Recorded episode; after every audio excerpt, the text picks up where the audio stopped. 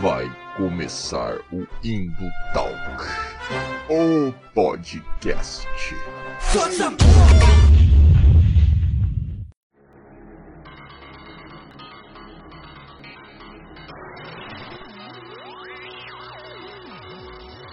E fala galera das interwebs, é isso mesmo, mais um Indo Talk, o podcast na área. Arroba Valdir Zira aqui novamente, seu bom e velho amigo, né? Aqui para mais um episódio do Indo Talk. E que maravilha, que coisa boa, que alegria, que felicidade. É isso aí, né? Então vamos lá, pessoal, pessoas da Interwebs. Como vocês já devem ter percebido pelo calendário de vocês, né? Que o smartphone de vocês mostra na tela, é, é junho. E junho tem o quê? Tem o quê? Festa junina, isso mesmo. E o que mais que tem? Sim, o mês do orgulho LGBT, não é mesmo? Esse é o mês que as marcas de banco, de empresas multinacionais colocam lá os seus logotipos na bandeira do arco-íris, né? Para mostrar como eles são empresas diversas e inclusivas e tudo mais, né? Só esperando acabar o mês de julho para demitir o gerente que é homossexual para não contratar pessoas trans, né? É isso mesmo, pessoal. Esse é o mês de julho. E com ele vieram as bandeirinhas LGBTs em todo e qualquer perfil da internet. E a gente vai fazer um episódio também sobre o mês do orgulho LGBT, né? Porque a gente também quer entrar na hype, né? Também queremos monetizar em cima da luta das pessoas. Mas aqui, pelo menos, a gente defende as pautas LGBTs o ano inteiro. A gente, pelo menos, tem coerência no nosso posicionamento. Erramos? Erramos? Com certeza. Porque essa bagaça é tocada por mim. E eu sou o quê? Uma pessoa, um ser humano, eu erro.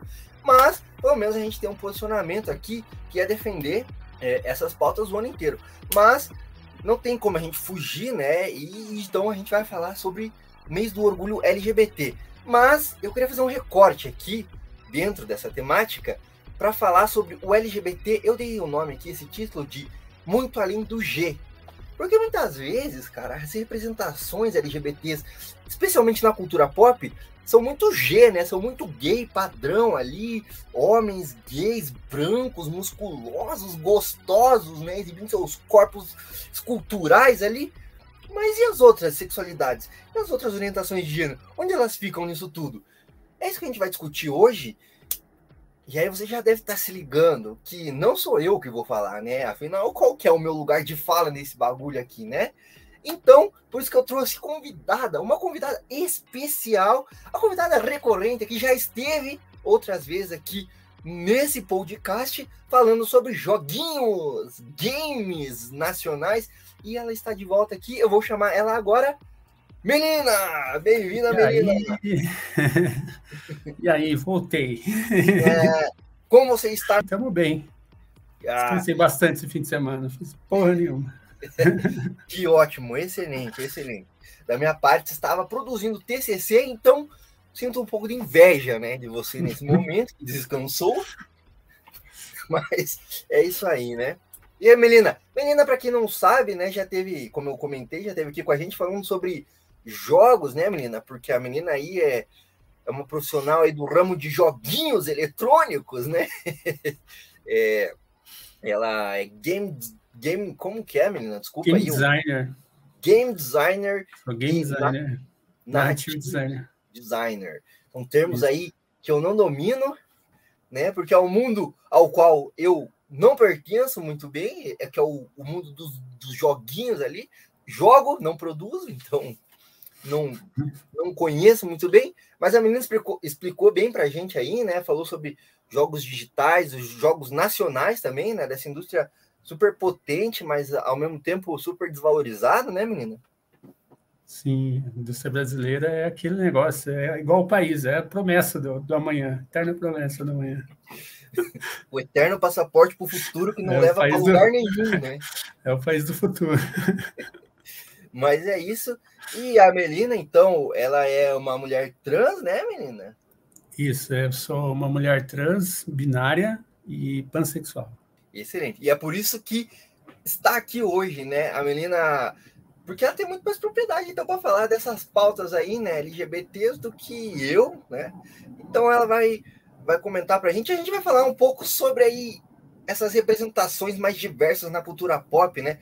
Porque eu sinto isso aí, Melina, e não sei você, né? Mas eu sinto isso aí que eu comentei no, na abertura aí do, do episódio, de que às vezes a galera acha que representar LGBT é só colocar gays, homens gays brancos na tela. E vai. É isso aí. É, até esses dias atrás, esses dias não, acho que tem uns meses atrás, teve uma postagem de uma empresa grande aí que eu não vou falar nome, né, não estão pagando, não estão te pagando, então não, não tem que fazer propaganda. Isso mesmo. E os caras postaram lá o comitê de diversidade dele, eram quatro homens gays é, que pareciam clones, assim, os quatro é, careca, barba é, brancos, bem brancos, né? Cis, barba preta, pareciam clones, assim, pareciam tipo minions, assim. E era o comitê de diversidade dele, se resumia a isso. Então, basicamente, diversidade para a indústria, para as empresas, é isso. São homens gays cis. É isso aí, brancos, né, também. E brancos, é. É, eu vi essa postagem aí. Achei... Ah, então é muito boa. Assim. Cara, e é engraçado que é, que é uma, uma publicação se orgulhando de ser uma empresa diversa, né? Só tinha gente branca assim. Sim, sim. Extremamente absurdo. Mas é isso, né? E como eu comentei, é junho, né? E aí vai vir, né? Nubank, Itaú, essa porra toda aí, né? Vai vir a Volkswagen com comercial de polo, né? Com um casal gays branco também, né? E diversidade, é isso aí. Mas Vou deixar a menina se apresentar, então, para quem não conferiu o episódio lá, né? Sobre a indústria de jogos nacionais. E se você não conferiu, porra, tá perdendo tempo, né? Depois desse episódio, volta lá e, e assiste, né? Escuta esse, esse, episódio aí que tá bem bacana. Mas, menina, se apresente então para nossa audiência. Ah, então, como eu disse, né? Eu sou uma mulher transbinária, sou pansexual, eu sou, eu sou do Paraná, mas no momento eu moro aqui em São Paulo, capital. Eu trabalho como game designer no IBICT, que é o Instituto Brasileiro de Informação, Ciência e Tecnologia, que é um órgão do governo, mas ele é, ele é como se fosse uma fundação independente. Então, eu trabalho atualmente, eu estou trabalhando com criação de jogos para divulgação científica, dentro da, uma plataforma que eles têm lá online. Além disso, eu tenho um estúdio indie de jogos chamado, chamado Sun Black Game Studio. A gente trabalha com muitos jogos do estilo visual novel, é, jogos com uma pegada narrativa, né? Geralmente nossas temáticas sempre são é, temática bem brasileira, ambientada no interior do Brasil, sempre é, coisas voltadas à nossa realidade e com bastante crítica, assim, né? A gente é, a gente procura sempre colocar as coisas que a gente, que a gente acredita no, no nosso trabalho, né? É, além disso, eu trabalhei por muitos anos com é, divulga, é, divulgação é, com notícias de mangá, anime, de cultura pop. Acho que eu já tive uns três sites já disso aí. E também sou é, roteirista de quadrinhos. Cara, é muita coisa. já tive loja, loja, loja geek, né? Então, eu era juíza de Yu-Gi-Oh!, juíza de professora Pokémon, oficial, oficial, carteirinha, tudo. Fiz bastante coisa na vida, já, já rodamos aí um, tanto a vida já. Bacana, bacana. Então, é, você não só conhece do, do mundo da cultura pop, nerd, geek aí, mas como você chafurdou muito grande nesse nicho, né, meu? Bem fundo mesmo, bem fundo. eu não esqueci de mencionar, né, que eu também sou moderadora do, da comunidade Nerds de Esquerda e da, da página Nerds de Esquerda, né, foi onde, onde a gente se, se encontrou, se conheceu, por sinal, né, que é um grupo bem grande no Facebook. E Isso, um grupo bem bacana. Dá um trabalho, dá um trabalho danado, mas é, mas é divertido. É, é, é, engraçado. Às vezes você posta lá algumas coisas de bastidores da administração, né? Eu fico só observando. Assim. É. Mas é, é bacana porque é um grupo. Porque esse nicho nerd, assim, você sabe, não preciso falar para você, mas é um nicho extremamente problemático, né, meu? Para dizer o um mínimo, assim para não dizer recheado de cuzão, assim, né? Nerd incel e tal. É, mas tem um espaço, assim, né? Tipo, do Nerds de esquerda que dá para se encontrar e só falar de um filme ou falar mal da Marvel, assim, sem vir um bando é. de nerd chorão, falar besteira, assim, é. Se é bem que bom. tem uns paga-pau lá, que, que...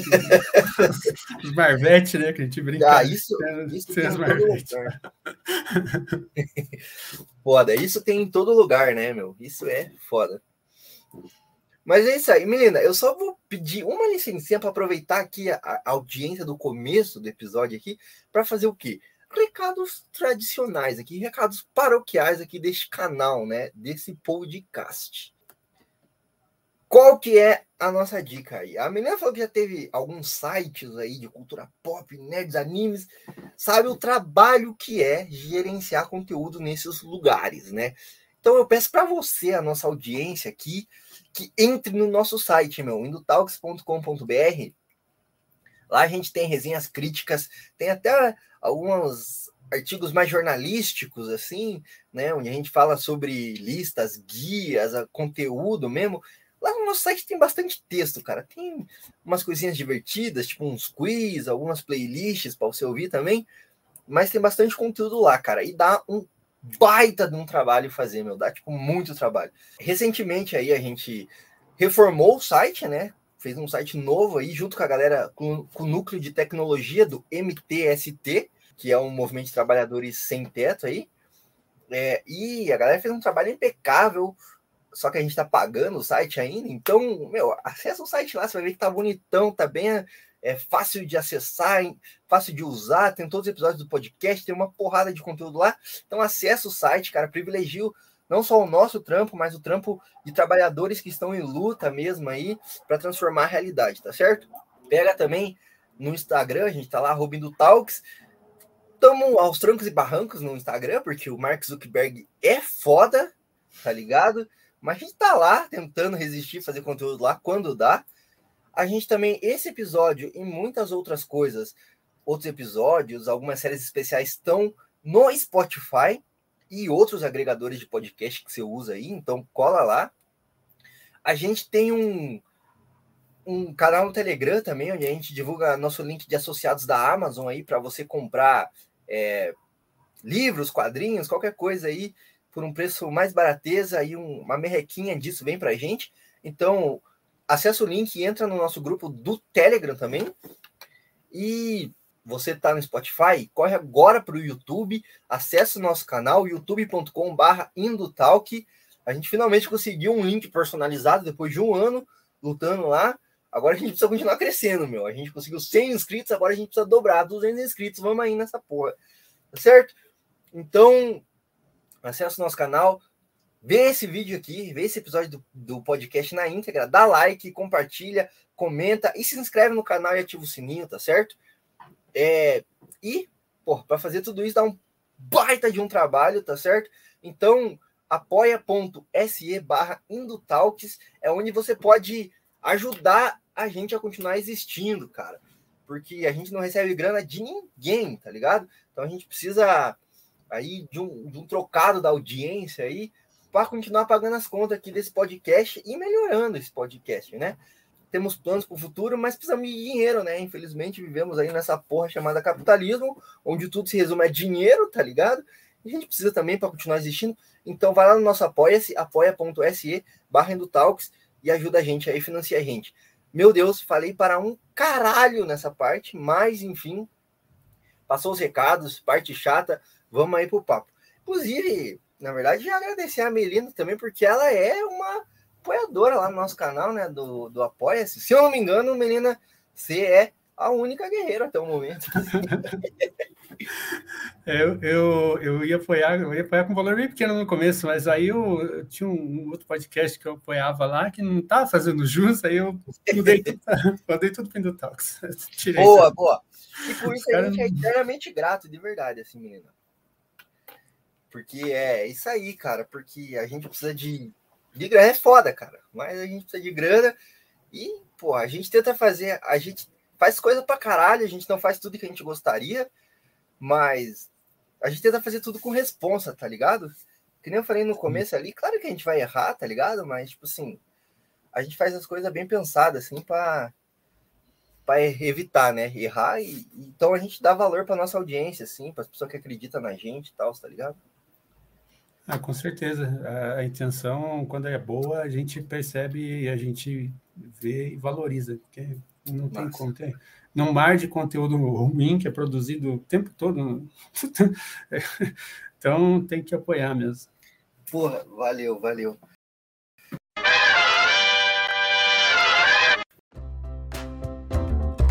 vamos pro papo aqui, que é país que nós estamos aqui, por isso que a nossa audiência está aqui conosco, né? É, cara, como eu já comecei falando ali, falei várias vezes, é uma piadoca aqui que, que já virou recorrente, né? Mas sempre se repete. Julho já ficou marcado como o mês do orgulho LGBTQIA, certo? É por isso que a gente vê tanta logo, tanto logotipo, tanta fotinha de perfil é, com filtro arco-íris, né? Em todas as redes sociais, né? Porque é o mês do orgulho LGBT, né? É um mês pra gente é, celebrar a diversidade realmente, né? De verdade, assim. Mas também para lembrar que, tipo assim, a gente ainda tá muito atrasado em muita coisa, né? A gente ainda tem que avançar muito, tá ligado? Em muita coisa, assim, pra gente chegar e realmente ter representatividade, ter uma sociedade realmente mais acolhedora, né? É, e aí, fiz até umas piadinhas aí com GGGGG, né? O orgulho GGGGG, né? Dentro da comunidade, mas o que, exatamente isso significa, né? O que, que significa dizer que precisa ir muito além do G, né? E, em paralelo a isso, eu queria saber se existe preconceito dentro da própria comunidade LGBTQIA+, assim. É, então, é, esse mês é um mês, assim, que eu tô, tô sempre observando, né, que empresas que não contratam, que discriminam pessoas LGBT, estão todas mudando o login, botando o logo do arco-íris e tal, né. É, a gente já sabe, já virou comum, né, mas é isso que você falou, né, geralmente é GGGGG, né, por quê? Porque hoje em dia a gente tem uma aceitação da, pela sociedade, tem uma aceitação muito grande de, de, de homens, homens é, cis gays, né, então, é você, muita gente que chegou, por exemplo, tem, né, hoje no Brasil a gente tem até governador, governador do Rio Grande do Sul, né, que é gay, então a gente tem, hoje em dia, tem uma aceitação muito maior, né, é muito mais comum também, né. Mas o resto ainda não, é aquela coisa. Então, o que, que a gente vê, por exemplo, falando aqui um pouco da, da indústria de jogos, né, que é onde eu, eu atuo. É, existe uma associação que é a Abra Games, é, que é a Associação Brasileira da, da, Indústria de Jogos, e a Abra Games ela costuma dar alguns selos da diversidade. Então, tem o selo, selo é, para PCD, né, pessoas com deficiência, tem um selo que acho que tem a ver com é, racial, e tem um selo LGBT. Então, o que, que a gente tem? É, as empresas elas gostam desse selo, porque isso faz com que né, se promova então, acontece muito das empresas contratarem pessoas que nem. Eu, eu sei de uma menina que ela é, é descendente de asiático, né? Ela e uma outra menina que é, de, é preta, as duas foram contratadas. A empresa pegou o selo. No momento que a empresa recebeu o selo da Abra Games, a empresa demitiu elas. Então, o negócio é, é nesse nível, né? É, até estava vendo um dado que diz que, mas isso não, não, não tanto a ver com publicidade, mas a ver com, com, a, com a própria empresa é, empresas que investem em diversidade, elas aumentam a, os, seus, seus, lucros em 35% em média.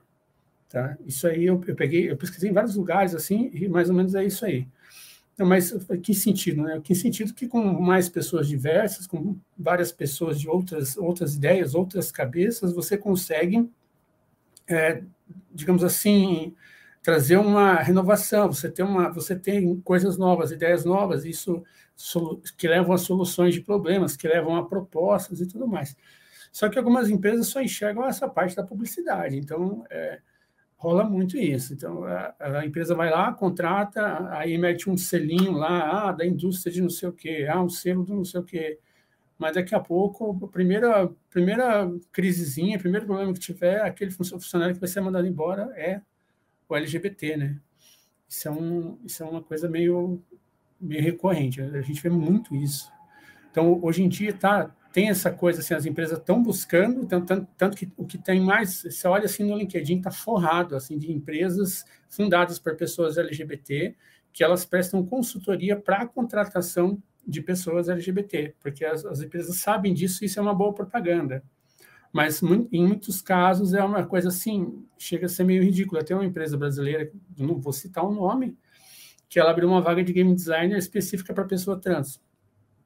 E a vaga era absurda, o nível de exigência da vaga.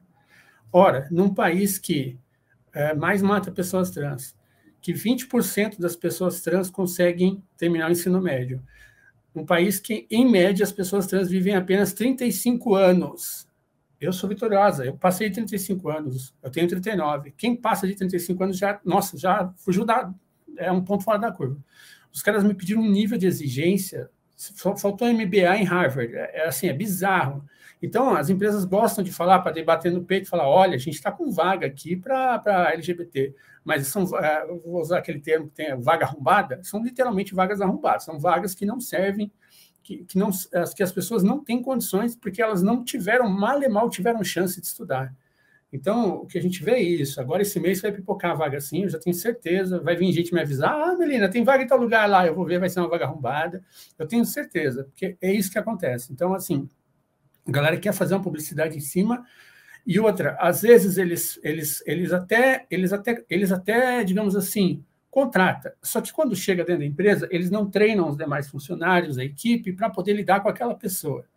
Então, assim, tem muita pessoa, é, pessoas é, trans que elas entram dentro da empresa, beleza, legal, só que chega lá dentro, o chefe é transfóbico, o supervisor é transfóbico, é, a empresa não sabe, não, não consegue nem arrumar um crachá de acordo com, com, o gênero correto dela, sabe? Então, tem tudo isso, assim. Então, a gente tem muito, muito, muito ainda para avançar nesse sentido, sabe? É, é bem, é, é, é, assim, é uma coisa que a gente ainda vê que alguns países já estão bem mais avançados, mas a, a, o Brasil ainda está tá bem no começo, está bem caminhandinho ainda.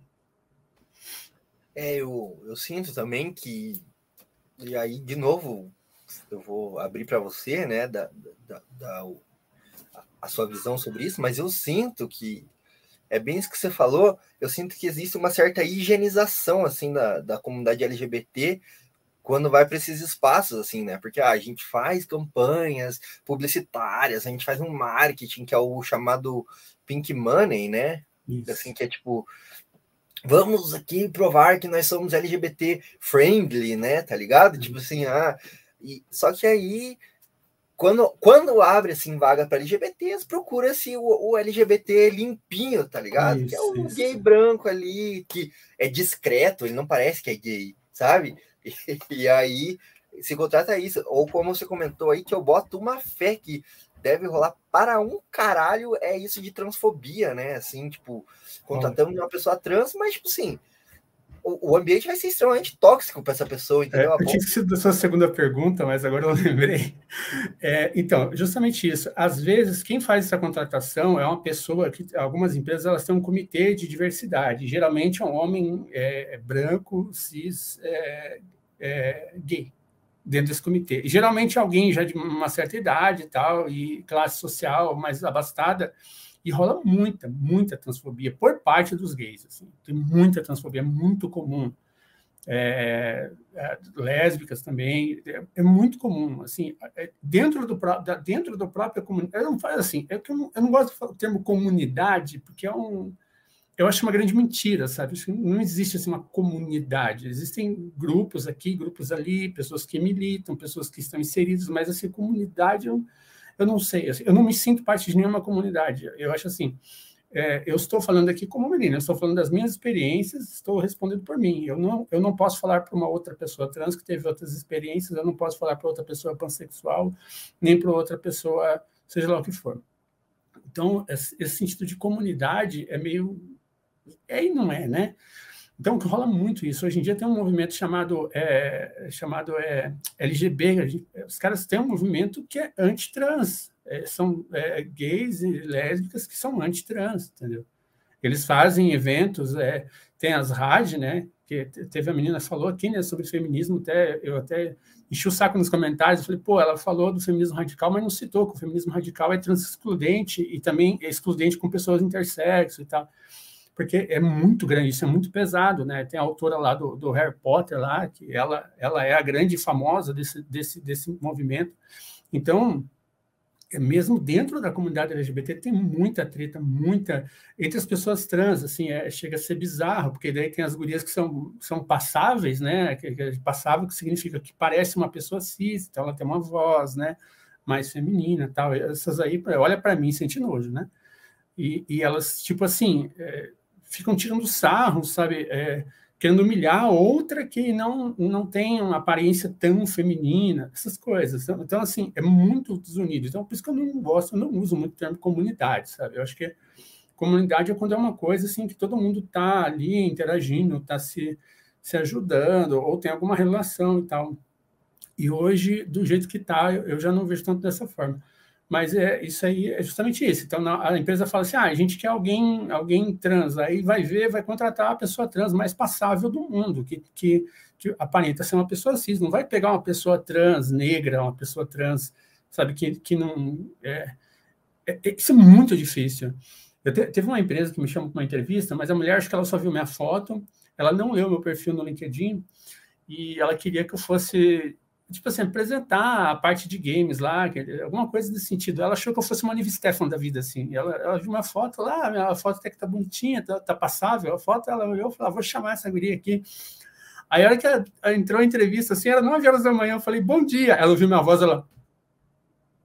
Você tá entendendo? Então, é isso. As pessoas nem olham, nem se dão o trabalho. Então, é, acontece muito. Então, é eu acho que ainda vai ter que avançar. A gente precisa de mais, mais gente preta em, dentro das empresas, porque essas pessoas sofrem muito preconceito, não, não necessariamente são LGBT, mas elas sofrem muito preconceito. Então, elas conseguem também ter uma visão melhor, conseguem é, é, trazer né, mais pessoas é, diversas. Enquanto tiver só gente é, branca e, e, classe média, acho assim, o, o recorte de classe, eu acho que ainda é maior, é mais até que que o recorte de, de, de sexualidade, sabe? É, o recorte de classe é absurdo, que eu conheço de, de, de, gay, assim, que é preconceituoso, que é, sabe, é, é umas coisas assim. Por quê? Porque é burguês, né? Então, o recorte de classe, ele se torna tão, tão importante quanto, né? Então, enquanto houver isso, as empresas vão lá ah, faz a comissão de diversidade, mas a comissão de diversidade só tem homem branco, classe média, alta. E aí, contrata quem? O cara contrata quem ele acha bonitinho. Eu já ouvi isso. Eu já, eu já ouvi uma história dessa real mesmo. Aconteceu no RH de uma empresa. Né? É foda. Então... É, disso, disso que você comentou, de recorte de classe, eu acho que realmente é extremamente importante, porque inclusive tem muito LGBT, né? E que, que vota com o Bolsonaro, assim, é bolsonarista, por quê? Porque tem privilégios, entendeu? Tipo assim, apesar é aquela parada das contradições, né? Apesar de sofrer e se foder muito com a LGBTfobia, por outro lado, pelo recorte de classe, ele tem muitos privilégios que uma pessoa trans de outra classe social, ou mesmo um outro gay, que não é tão passável, que nem se colocou assim, né? É, devido à classe, não tem esses privilégios. Então a pessoa acaba caindo no colo do bolsonarismo também, entendeu? Mesmo que se o Bolsonaro tipo, pudesse fazer uma câmara de gás, meteria ele é. junto também, tá ligado? É, e, e esse é o primeiro que é para fita, né? Eu, eu, já vi umas coisas assim, eu, eu, eu, eu tinha muitas pessoas é, trans, assim, nas minhas redes sociais, assim, sem ter preferência, adicionar e tal, mas eu tive que excluir, assim, eu tinha, acho que meu Facebook era metade gringo, metade BR, é, da metade gringa eu excluí, sei lá, umas 300 pessoas que eram pró-Trump. Está entendendo? Eu, que, né, eu falei, cara, como que pode, né? E da, e da BR não tinha tanto, mas tinha, tinha mina trans, assim, pobre, de classe média baixa, que é a favor do Bolsonaro. Sabe? Então, assim, a pessoa não, é, é, é, a árvore que adora motosserra, sabe? Não, não tem sentido, não faz sentido algum, entendeu? Então, isso é, isso é complicado, né? Tem uma grande discussão da, da esquerda, né? Que algum pessoal da esquerda mais tradicional reclama, ah, mas a esquerda não tinha que ficar defendendo esses identitarismos, né, que é os caras que são, né, que, que, que não querem misturar as coisas. Mas, assim, eu sempre digo para essa galera o seguinte, cara, dá para você defender o trabalhador e defender a vida de uma pessoa LGBT também. Você não precisa desvincular uma luta da outra, você pode defender as duas coisas sabe? Eu não sei que as pessoas têm uma cabeça tão binária, né? Vou falar, aproveitar, né? Tem a cabeça binária, só consegue enxergar ou é isso ou é aquilo. Ou é... Então, assim, dá para defender ambas as coisas, só que tem, tem que ter noção que dentro desse recorte da, da da, da, dos identitários, a gente tem que enxergar a classe social também, porque eu, eu não vou, eu, eu, eu conheço pessoas trans que são, que, que porque a menina é, é perfeitamente cis, porque, porque ela tem dinheiro, então ela foi lá, fez a, não sei o que, fez cirurgia, fez não sei o que, botou peito. Então, ela vive como se fosse uma pessoa cis, ela não sofre transfobia na rua igual eu sofro, entendeu? Ela não sofre as coisas que eu passo, ou que pior, uma pessoa que mora mora lá na, na, na periferia, passa lá na. Está entendendo? Então, assim, a gente tem que trazer. Acho que as coisas estão. Está tudo conectado, está tudo interligado, sabe? É, é, isso é importante de observar. Até porque você comentou aí da, da, da comunidade, né? É, eu faço esse paralelo também. A, a classe proletária, né? A classe trabalhadora não é uma massa homogênea, né? Tá ligado? Uhum. Todo mundo igual, tá ligado? Não, mano, tá ligado? A classe trabalhadora é LGBT, a classe trabalhadora é, é preta, a classe trabalhadora, entendeu? É tem, tudo. E, tá ligado? Tipo, não, não tá desassociado uma coisa da outra, tá ligado? Tipo assim. então é, é foda realmente essa galera que fala do identitarismo, assim, é, é meio boçal. E aí você comentou aí dos pró-Trump, eu lembrei que eu tava fazendo uma pesquisa para essa pauta e achei uma fotinha do Trump com uma bandeira LGBT também. Eu falei, pô, vai se fuder. Essa foto eu já vi. Essa foto é clássica, gerou muito meme essa foto. É clássica. E aí, só para encerrar então essa introdução aqui, né, que, que ficou um pouco extensa, mas eu achei necessária também.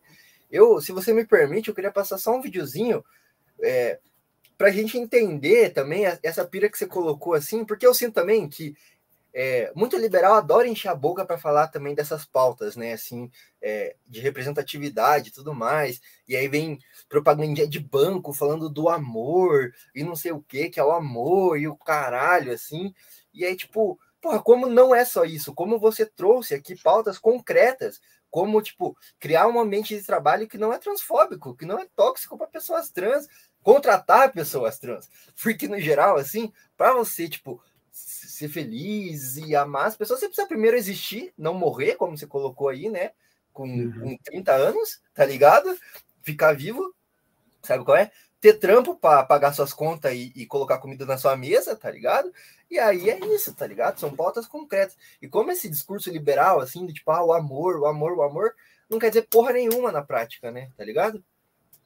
Não, é, é basicamente balela, né? É, eu, eu citei trans porque trans é o que mais sofre, mas assim, eu conheço, é, tenho amigos meus que são, são gays que é, entraram na empresa, a empresa disse que era que ia aceitar, que era diversa, e lá dentro da empresa a, a pessoa sofreu preconceito. O cara, é, o cara era gay e, e, branco, e classe média. Então, assim, vê, mesmo ainda os gays sendo mais aceitos, eles ainda também sofrem dentro das empresas, da mesma forma. Com certeza. E aí, queria só passar esse videozinho aqui. Ele é rapidez, assim. Um minutinho, só pra gente ver essa pira mesmo da. A tem que entender que o amor não é algo democrático, né? Não é algo possível para todas as pessoas. Eu sou uma travesti e por muito tempo fui privada de afeto. Tem travestis pretas de 40, 50 anos que não sabem o que é um relacionamento, sabe? Que não sabem o que é ter amor da família. Então, como assim, quando chega em mês de junho, quando chega o mês colorido, as pessoas começam a falar, ai não, é, viva o amor e que não sei o quê. Então eu acho uma coisa assim muito, muito liberal e que acaba, sei lá, retrocedendo assim nas nossas pautas, porque a gente não está lutando pelo direito de amar, né? E a gente tem que entender que o amor não é algo democrático e possível para todas as pessoas. Então, se não é algo possível para todas as pessoas, a gente não tá lutando só pelo direito de amar, né? É difícil falar de amor quando a expectativa de vida Sim. de uma pessoa trans é 35 anos, Sim. né? Empregabilidade de pessoas trans é baixa, né? Sim. É, acho que para amar precisa estar empregada e viva, né? Sim, sim. É, apesar de ser um vídeo do Quebrando o Tabu, assim, eles pegaram um recorte, né, de um outro podcast aí, que é o Lança Braba, e, e... mas é isso, Melina, não sei se você quer comentar o vídeo também, mas eu achei importante trazer ele aqui para mostrar isso que você comentou, né, de tipo assim, ah, legal, bonito, o amor, vamos falar de amor em junho, viva o amor, o amor vence o ódio. Mas e aí, mano, você tá empregando pessoas trans? Tá ligado? Tipo assim, é. você não é transfóbico? Sabe qual é? Tipo assim. É, eu, uma coisa assim, eu sou ciente, assim, né? No momento eu tô, eu tô sozinho, né? Saí de um relacionamento, não tem muito tempo, foi final do ano passado, mas eu procuro não ficar pensando muito nisso, assim, porque para mim acho que o mais importante é sobreviver, sabe? É importante ter emprego. É, e, e, você vê o quanto, o quanto é difícil. Assim, atualmente eu estou com um projeto, tô, ainda estou tô, tô, tô, passando por algumas fases de, de, aprovação dentro de uma incubadora que tem lá, voltada para o público LGBT. Então, eu estou tentando fazer uma espécie de cooperativa com pessoas trans para desenvolvimento de jogos.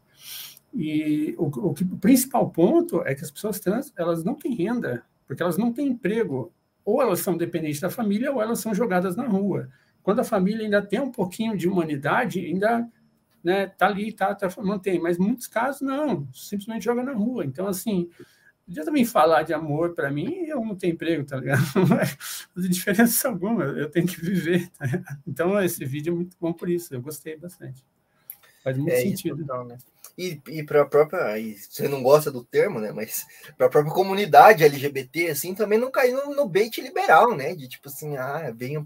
Tipo assim, mano, porra, no final das contas é que nem se colocou, assim, né? Pro liberal, a primeira pessoa aí, tá ligado? A rodar assim vai ser o LGBT, tá ligado? É, então tem até aquele meme, né, que é a, o Zancap usa muito, né, aquele termo, ah, eu quero, eu quero defender, eu quero que o casal gay possa defender sua plantação de maconha com, com as suas próprias armas, é né? um negócio assim, né? E a galera usa muito isso daí, mas você vê que é uma hipocrisia do cacete, assim. É, porque, Não. né? É porque se, se, liberasse a arma, né? Tipo, se primeiro não ia rolar para a comunidade LGBT ter arma. Não mesmo. Mas, enfim, é isso. Do you ever get lonely, even when you're around people? Because you're going to be something extraordinary. You're going to be a human being. I see so many things that can hurt you. I should never have let one of them be me.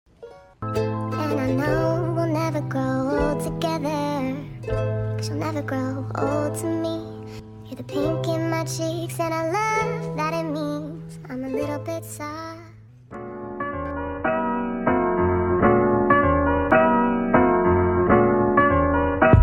E aí eu queria entrar aqui num bloco um pouquinho mais teórico, então, para a gente ter algum embasamento para essa discussão assim, né?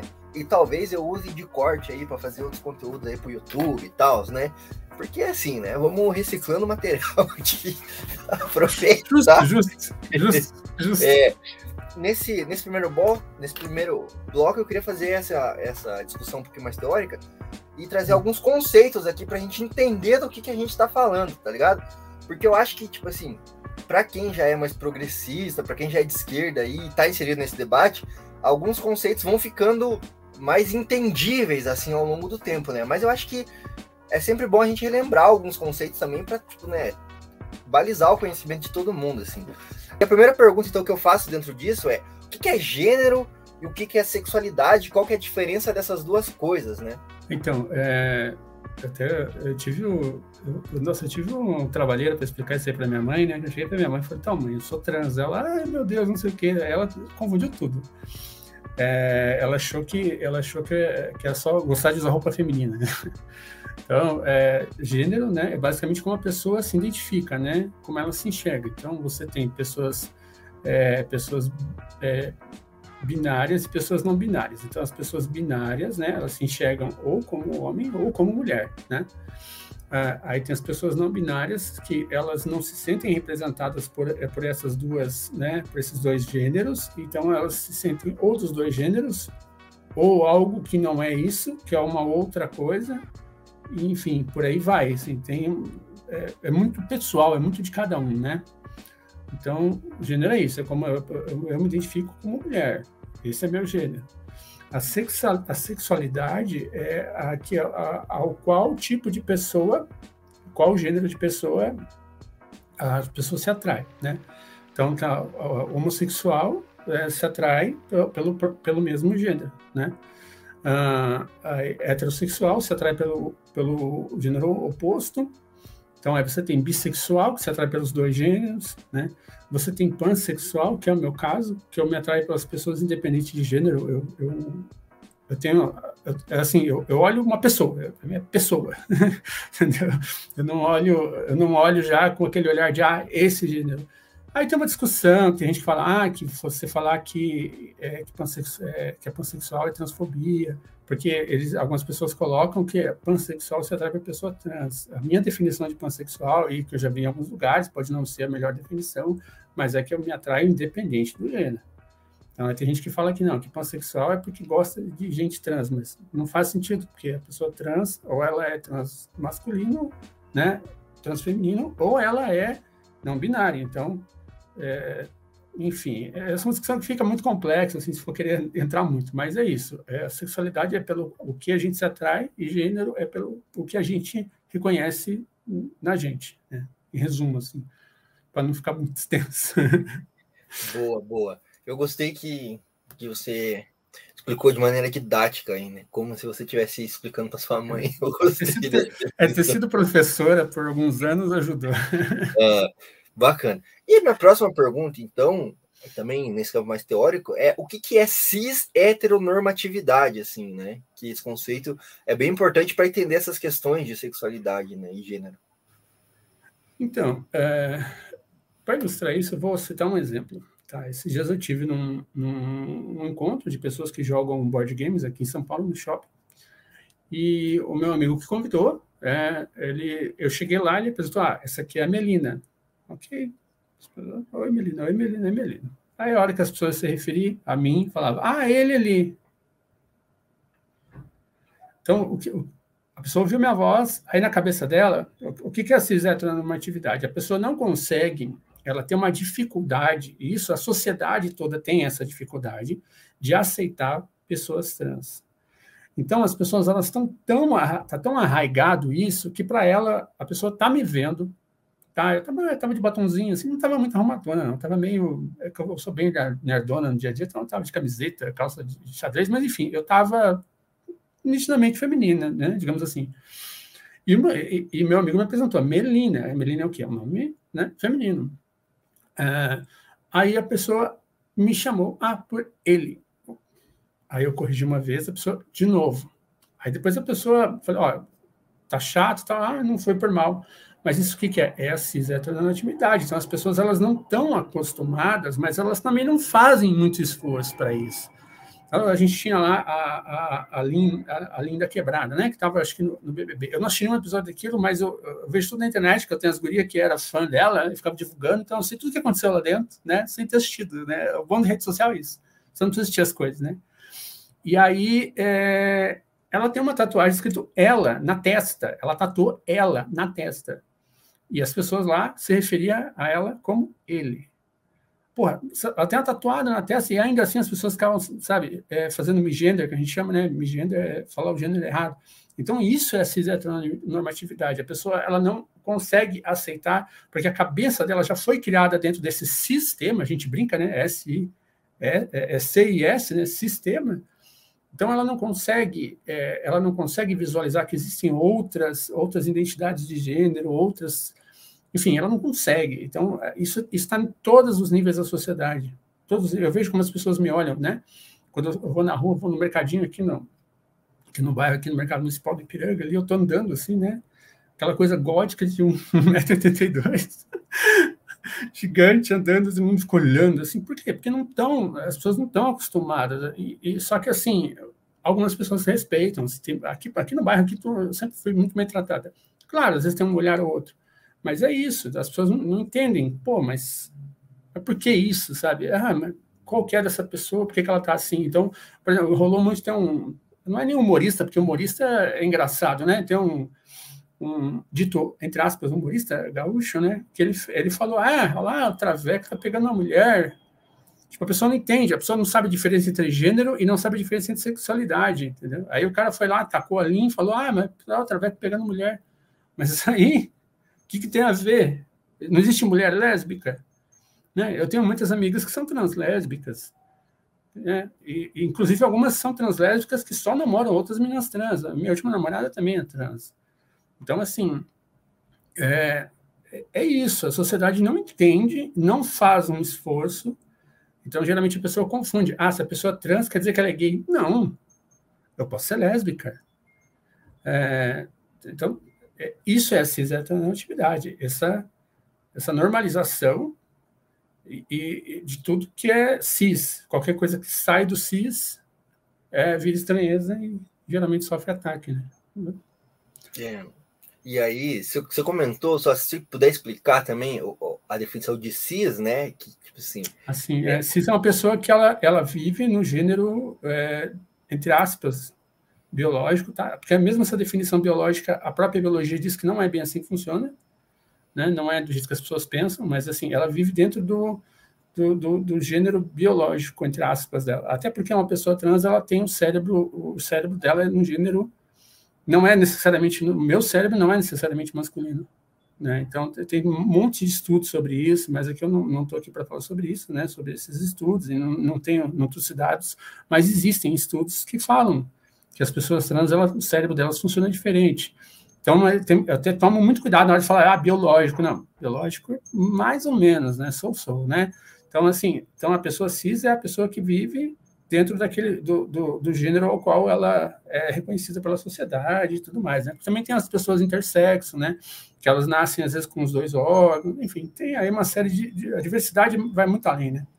Mas seriam isso. Então, todo mundo que não é trans, a gente chama de cis. Legal. É, e aí eu, eu lembrei, aí você comentou alguns casos, é, alguns exemplos, eu lembrei de um também. Eu fui num chá de revelação, tá ligado? Hum. Esse bagulho aí. Sabe qual é? E aí ah. eu vi um meme depois, que era bem assim: pessoa cis, aí abre aspas. Esses LGBTs querem colocar é, sexualidade em tudo, não sei o que, estão corrompendo as crianças e blá blá blá. Também pessoa cis quando nasce um bebê, daí tinha uma foto de uma, uma menina com puta de uma ação rosa. Tá ligado? Tipo, tá ligado? Atribui, tipo assim, antes da criança nascer, já atribui ali um gênero para ela, uma expectativa de gênero é. para ela, tudo ali, tá ligado? É. Fura, fura a orelha, né? Você e sabe que o maior incêndio da história do, dos Estados Unidos foi causado por uma merda dessa, né? O maior incêndio da história dos Estados Unidos, que mais matou pessoas na Califórnia, foi causado por uma porcaria dessa, né? se não me engano, foi o primeiro chá de revelação que foi feito. Não sei se é verdade, foi o primeiro, mas enfim, eles foram fazer lá esse chá de revelação. É, não, esse negócio de chá não tinha esse nome de chá de revelação, isso acho que é coisa de brasileiro, né? Mas foram fazer lá e acabaram tacando fogo na floresta e morreu, sei lá, 200 pessoas lá. Porra, na Califórnia. Lá. Então, merda, né? pô, eu, eu, eu, cheguei, eu só cheguei para minha mãe e falei, mãe, eu sou trans, não saí queimando árvore nem nada, assim, bem, bem de boa, sabe? Já as pessoas cis, algumas têm essas piras, essas neuras, né? Tem que. É, então, e, é foda isso, né? Porque já antes. É isso que é a, a cis heteronormatividade, eu acho também, né? É isso, tá ligado? Antes de você nascer, já existia uma puta de uma expectativa de que você ia performar seu gênero desse jeito, assim. E tipo, porra, eu nem nasci, caralho! tá ligado? É, eu, tenho, eu, tenho, uma história com isso, assim, um pouco triste, mas é ao mesmo tempo. Eu acho, eu acho ela engraçada quando eu conto, eu já vi, já vi até gente chorar quando eu conto. Mas o, o sonho do meu pai, eu tenho, eu tenho um irmão mais velho, né, oito anos mais velho, e o sonho do meu pai era ter uma filha. E e quando eu nasci, ele ficou muito, ele ficou meio frustrado, assim, ficou meio chateado tal. E eu sei que meu pai já faleceu há uns três, quatro anos e, e não, ele não chegou a saber que eu era uma pessoa trans. Ele viu algumas fotos minhas que eu sempre, eu já era bem loucona assim, né? então eu ia de God de Lolita nos eventos de anime, né? Eu organizava evento de anime, né? Eu organizei muito evento de anime. E eu ia de God de Lolita nos eventos. Então, ele olhava a foto assim, ele falava, oh, tá, tá bonita, não sei o que, e tal, brincava mas ele não chegou a saber, ele morreu sem saber que ele teve uma filha, sabe? E o sonho dele era ter uma filha, ele queria muito ter uma filha. E ele teve a filha, mas ele não soube que ele tinha uma filha. Então eu já tinha partido dessa já. Mas é isso, é, as pessoas até se frustram, né? Ai, meu Deus, eu, eu acho tão bizarro. Eu vejo o caso assim: o cara tá lá esperando, ah, ah, vai sair lá o negócio lá, aí vai ver, ah, vai ser um menino. Aí o cara fica feliz, né? Aí vai ser uma menina, o cara sabe? Tipo, isso é, pra mim, isso é muito ridículo. E é muito. E, e, é foda, assim, agora falando um pouco da minha, da minha experiência também, é, que é foda que, tipo, cara, você nunca vai atingir essa expectativa, velho, tá ligado? Tipo assim, não importa o quanto que, tipo assim, bicho. Você, ah, você foi. Você nasceu com um pênis, então você é menino. Ah, você tem que jogar bola e você tem que gostar não sei do que. E, tipo, mano, tá ligado? Mesmo você, que você seja cis, assim, bicho, você não vai gostar, velho. E aí, tipo assim, porra, quando você cresce com isso, mesmo sendo cis, assim, tá ligado? Tipo, uhum. muitas vezes você se frustra, assim, porque, tipo, porra, por que, que eu não gosto de jogar bola? Por que, que eu não jogo bola bem? Por que, que eu. Tá ligado? Uhum. E Essas aí, cobranças tipo... que levam ao surgimento de, de incel, o machismo, é isso aí, é isso aí. É, então. É um problema muito maior. Ele, ele, ele, é, ele, ele é um problema. A cis heteronormatividade ela prejudica as pessoas cis. Os homens cis sofrem por causa dessa porra. Sim, claro que, tipo assim, não dá para comparar o sofrimento com uma LGBT, né? Mas assim, tipo assim, se, pelo menos seja um pouco egoísta e entenda que, tipo, esta merda te fode também, tá ligado? E pare de defender uhum. essa bobeira, tá ligado? Mas não, sabe qual é? E aí, eu queria é, também pegar aqui para a gente. Uma das paradas que eu vejo que confunde muita, muita gente também é o significado do, né, da sigla LGBT, né? Porque ela vem se alterando e essa alteração também é política, eu vejo assim, né? Para incluir outras sexualidades, outros gêneros também, né? E tentar ser mais inclusivo dentro da própria comunidade, assim. Mas essa sigla gera alguma confusão, assim, por parte das pessoas, né? De fora, assim.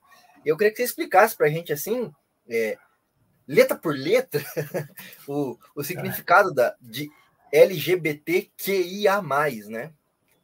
É, então, é, quem é mais velho vai lembrar que antigamente as pessoas falavam GLS, né? A baladinha GLS, né? O que, que era? Gays, lésbicas e simpatizante, né? Quem é bi, foda-se, quem é trans, foda-se, quem é pan, azar, tudo o resto dane-se, né? Então a gente tinha, tinha até um, acho que tinha um, tinha um carro que era, a galera brincava, tinha um carro, acho que era cadete GLS, a galera zoava, que, ah, o cara que tem esse carro é gay, umas coisas bem idiota, né? Nos é anos 90, né? Era o polo de antigamente. É, o polo de antigamente. E, e com o tempo, né, é, as pessoas passaram a, a, a aprender, a se informar mais, né? Então surgiu primeiro a sigla LGBT, né? Então era é, lésbicas, gays, bissexuais e transexuais, né? E aí, conforme foi, as coisas foram mudando, né? Tem aquela, tem aquela estudiosa lá, a Judith Butler, né? Que ela é, odiada por 10 em cada 10 é, militantes de extrema-direita, que ela, não só ela, mas outras pessoas, né, estudam e, e chegaram à conclusão do, chegaram à criação do termo queer, né? Que queer seria aquela pessoa que tem uma sexualidade ampla, enfim, que não é uma outra coisa que não é necessariamente se encaixa em LGBT. Então, daí entrou o quê? Então, LGBTQ. Aí, mais um, mais um pouco, mais um tempo, entrou o I, que é intersexo, que eu falei que são algumas pessoas que nascem, às vezes, com, com órgão feminino, masculino, né? Tem um hermafrodita, mas tem outras, às vezes tem, tem outras sexualidades, outras coisas se envolvendo, porque às vezes a pessoa geneticamente, ela, então tem caso da mulher que, né, ela é XY, mas ela, ela tem órgão feminino, mas aí ela tem não sei o que, essas coisas. Então, nisso aí tudo entra o intersexo, né? Aí o A é, é, são chamadas pessoas assexuais, né? São as pessoas que elas não, não têm é, interesse na, na prática né, do, do, ato sexual. Eu tenho, conheço muita gente assexual, assim, agora tem bastante, muita gente saindo da, do armário, assim, dessa questão do assexual. Eu, eu não sabia que era uma coisa tão grande, e realmente é bem grande. Então, que também sofrem muito preconceito, principalmente eles sofrem preconceito, muita gente LGBT também, né? Porque tem muita gente LGBT que, que vai pelos clichês da hipersexualização, então a pessoa que ela é hipersexualizada, ela vê alguém que se declarar sexual, ela já estranha, né? Não é muito diferente da, da babaquice que o, que o, da heteronormatividade, né? É, e, o, e o mais, né? O, o mais seria para abrigar todas as outras coisas que não estão incluídas dentro disso, né? Aí algumas pessoas colocam lá, ah, LGBTQIA+, PPP, PPP, mais um monte de letra, assim. Aí eu já, assim, eu já, eu já, não, eu já não dou tanta atenção, porque eu acho que, é, do jeito que está, eu acho que já é o suficiente, porque eu acho que mais que isso, aí só... Não sei, na minha opinião pessoal, né? É, vai gerar muito mais confusão, assim, se, se do jeito que está já gera confusão, né? Então imagina socar muito mais letra nesse negócio aí mas tem, né, tem que queira, também acho justo, acho que todo mundo que, que queira se, se sentir representado, tal, é direito da pessoa também, mas eu, né, então, o que eu, que eu geralmente utilizo quando eu vou falar alguma coisa, ah, LGBTQIA+, então, seriam, seriam esses aí, né. Bacana, bacana, acho que deu para deu para entender, né, é, ficar um pouco mais compreensível aí, né, e também assim, né, meu, é, parte muito também da pessoa, tá ligado? Que comete erros, ter a, a predisposição de não cometer erros, né? Tá ligado? Como você comentou aí da Lina da Quebrada também, é, ela falava várias vezes pra galera assim, tipo, mano, é ela, porra, tá escrito na minha testa, uhum. velho, vocês são burro. E a galera insistia no erro, né? E aí é, um, é, uma parte de, tipo, pô, Cara, é, é fé, tá ligado? Tipo, tem, hora que, tem hora que a gente sabe que é maldade. Com ela dá para perceber que era maldade, assim. E, e, tem uma coisa importante, é, você vê como uma coisa é, é, tem, ela também tem um caráter histórico e tem um caráter regional. Então tem, tem um termo travesti. Eu não gosto desse termo, porque eu acho ele pejorativo, mas eu super respeito quem se identifica. Então a moça do vídeo que você mostrou, ela falou que ela é travesti, né? Eu, eu, eu, não, eu, não, eu particularmente, para mim, eu não uso esse termo, não gosto, mas eu super respeito, porque travesti é uma, digamos assim, uma, é uma sexualidade, é uma definição de gênero e também tem um pouco de sexualidade.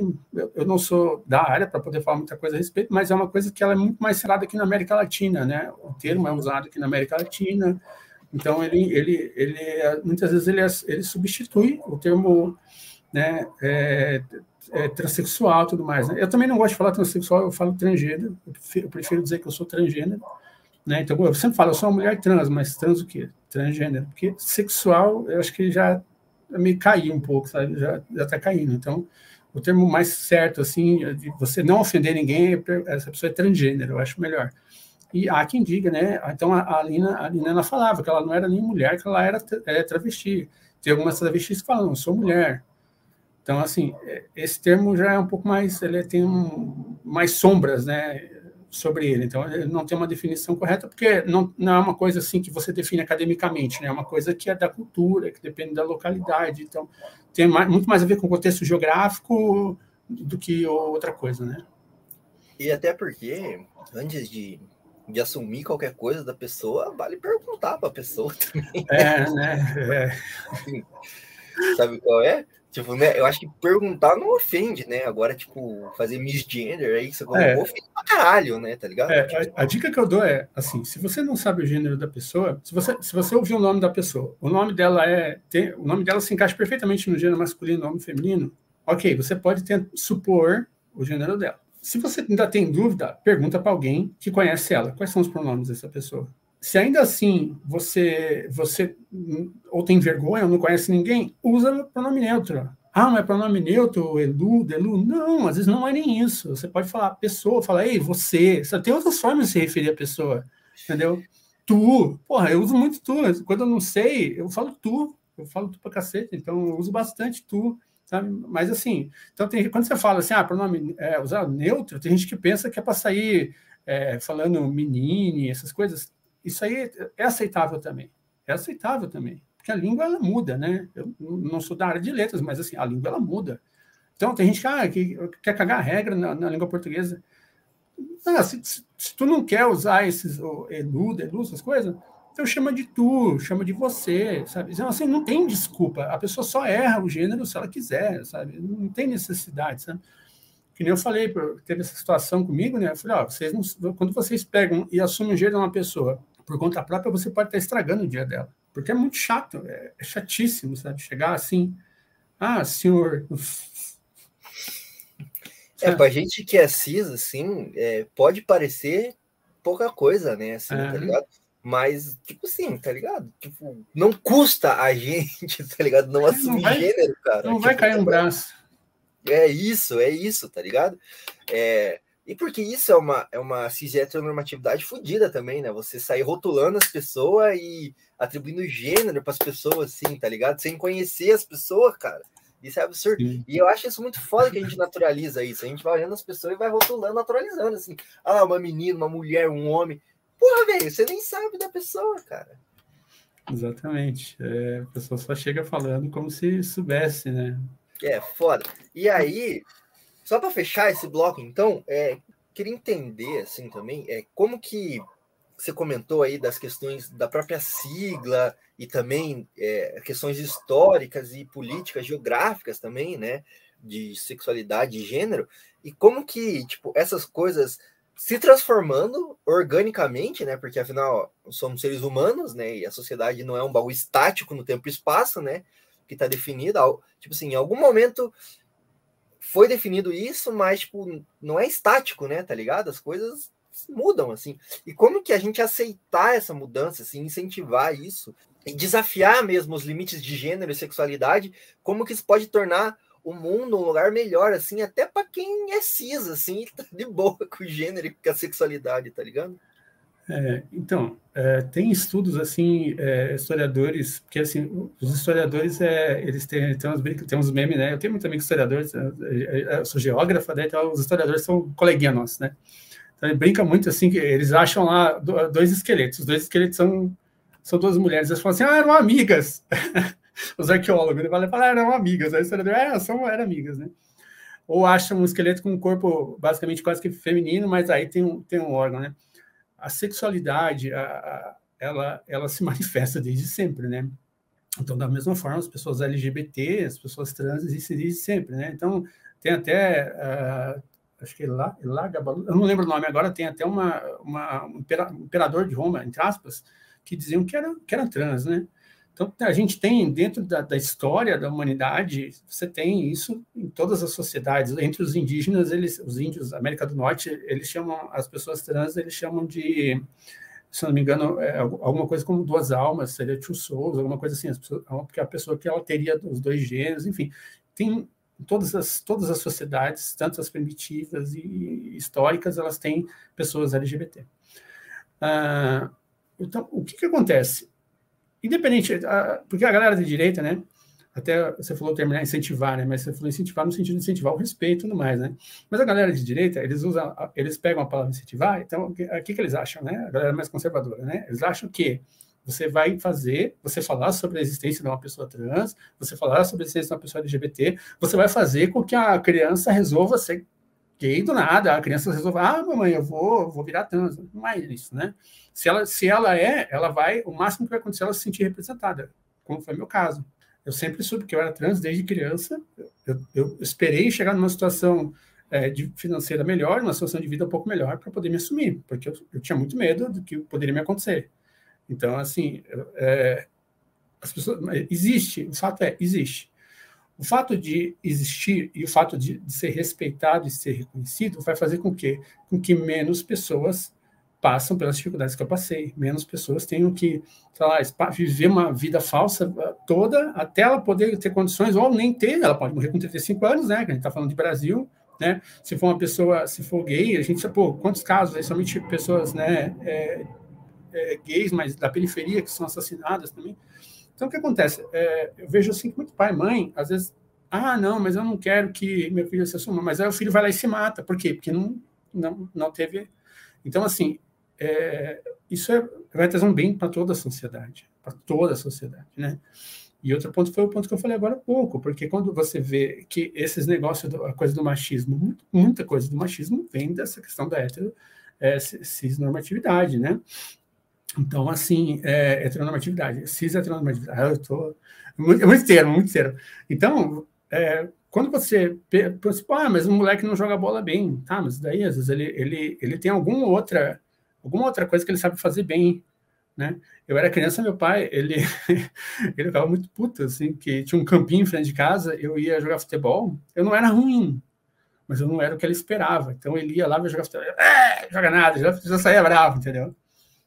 Mas é, é isso, entendeu? Eu, eu, eu criei uma frustração de infância, eu só fui perdoar meu pai já é, uns dois anos antes dele falecer, que a gente se tornou, a gente criou uma amizade, mas a minha vida toda eu, eu tinha uh, afastamento, por quê? Porque ele, ele ficava esperando, ele já primeiro que ele queria uma filha, né?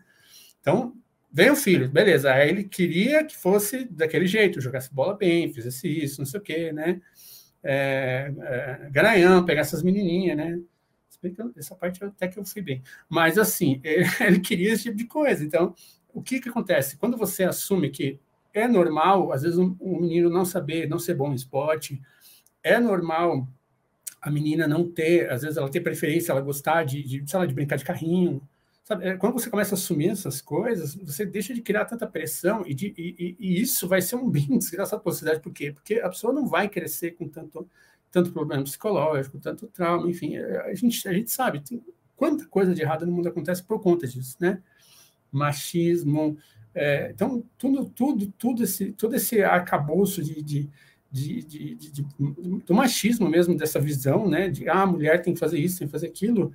Isso aí, se a gente conseguisse, se a gente conseguisse minimamente fazer com que a, as pessoas LGBTs fossem aceitas, eu acho que ia contribuir para, como eu disse antes, aliviar também essas questões das pessoas cis e da sociedade como um todo. Então, quantos massacres que a gente tem aí, notícia dos Estados Unidos, massacre em escola, aqui no Brasil está acontecendo, né? Porque ah, a criança sofria bullying, aí tu vai ver por que, que o moleque sofria bullying? Ah, porque era muito magro, porque não sei o quê, não, não performava a masculinidade, né? Eu sofri muito bullying na escola, porque eu não era uma criança de pai. Eu não era, eu, não, eu nunca fui muito feminina, mas eu também não era tão masculina assim, então eu sofria bullying. Né? Então, esse tipo de coisa vai criando um monte de sequelas. Então, você tem um monte de gente adulta mal resolvida, né? E pessoa mal resolvida votando no Bolsonaro. Então, assim, a gente podia ter resolvido até isso, né? Não precisava nem chegar nesse ponto que a gente chegou. Em resumo, seria isso, eu acho. É real, porque o Bolsonaro explora muito bem esses preconceitos, né, da, da do Brasil, né, cara? Ele hackeou muito bem isso. É. E realmente, eu vi uma, uma tirinha uma vez, agora eu não sei de quem é, o pessoal pode até falar nos comentários aí, para ajudar a gente aí, da onde que é, qual, quem que é a pessoa que é autora, né? Mas era uma tirinha assim de, tipo assim, a nossa geração é considerada frágil, porque a geração anterior também era frágil, mas não, tipo, não se dava o direito de ser frágil e queria, tipo, tá ligado? Uhum. Cagar regra, assim, na, na galera, entendeu? Cresceu frustrada. Alguma coisa assim, acabei com o trabalho da pessoa que fez essa tirinha assim. Sim, mas é isso aí. É, a, aí... Nossa, a nossa geração ainda faz terapia, pelo menos. Tenta se resolver, né? Não, não todo mundo, mas assim, boa parte da nossa geração faz terapia. Esses caras fizeram. Então, hoje eu vejo a minha mãe, ela tem um monte de questões assim que se ela tivesse feito terapia, nossa, ela ia estar muito melhor. Ela não ia estar sofrendo que ela sofre agora com ansiedade, um monte de coisa. Então você vê que, porque, ah, é, é fraco, você vai fazer terapia, você é fraco, tinha todas essas coisas, né? A gente, a gente, a gente, é uma sociedade assim, digamos assim, é, pensando bem, a gente até pouco tempo o país era totalmente rural. Vamos lembrar que até os anos 60, a maior parte da população brasileira morava na zona rural, né? Então, você teve essa migração para cidades e, e, tudo mais, mas as coisas, assim, aquela cultura, o, o judaico-cristã, que a gente chama, né?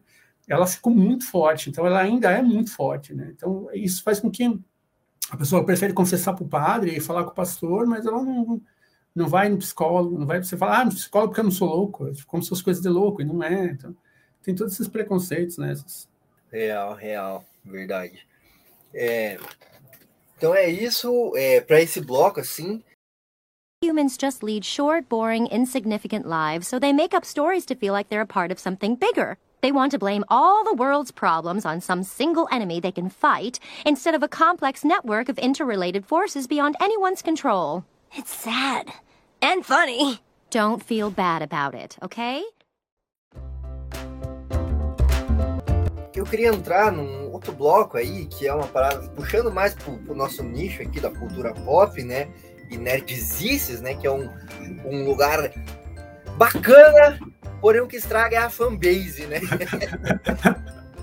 Mas eu gostaria de entrar numa discussão mais dessa questão da representatividade na cultura pop mesmo, porque a gente brincou bastante lá no começo, né? Essa representatividade ser GGGGG, né? Um monte de homem branco, padrão, musculoso, né? É, ah, que é gostoso, você falou? gostosos, homens bem definidos, assim, né? Na academia. Mas e essas outras sexualidades aí e outros gêneros, né, que você comentou também aí. Onde é que eles estão, né? E aí, para começar, assim, a minha pergunta que eu faço é: a representatividade ela é importante?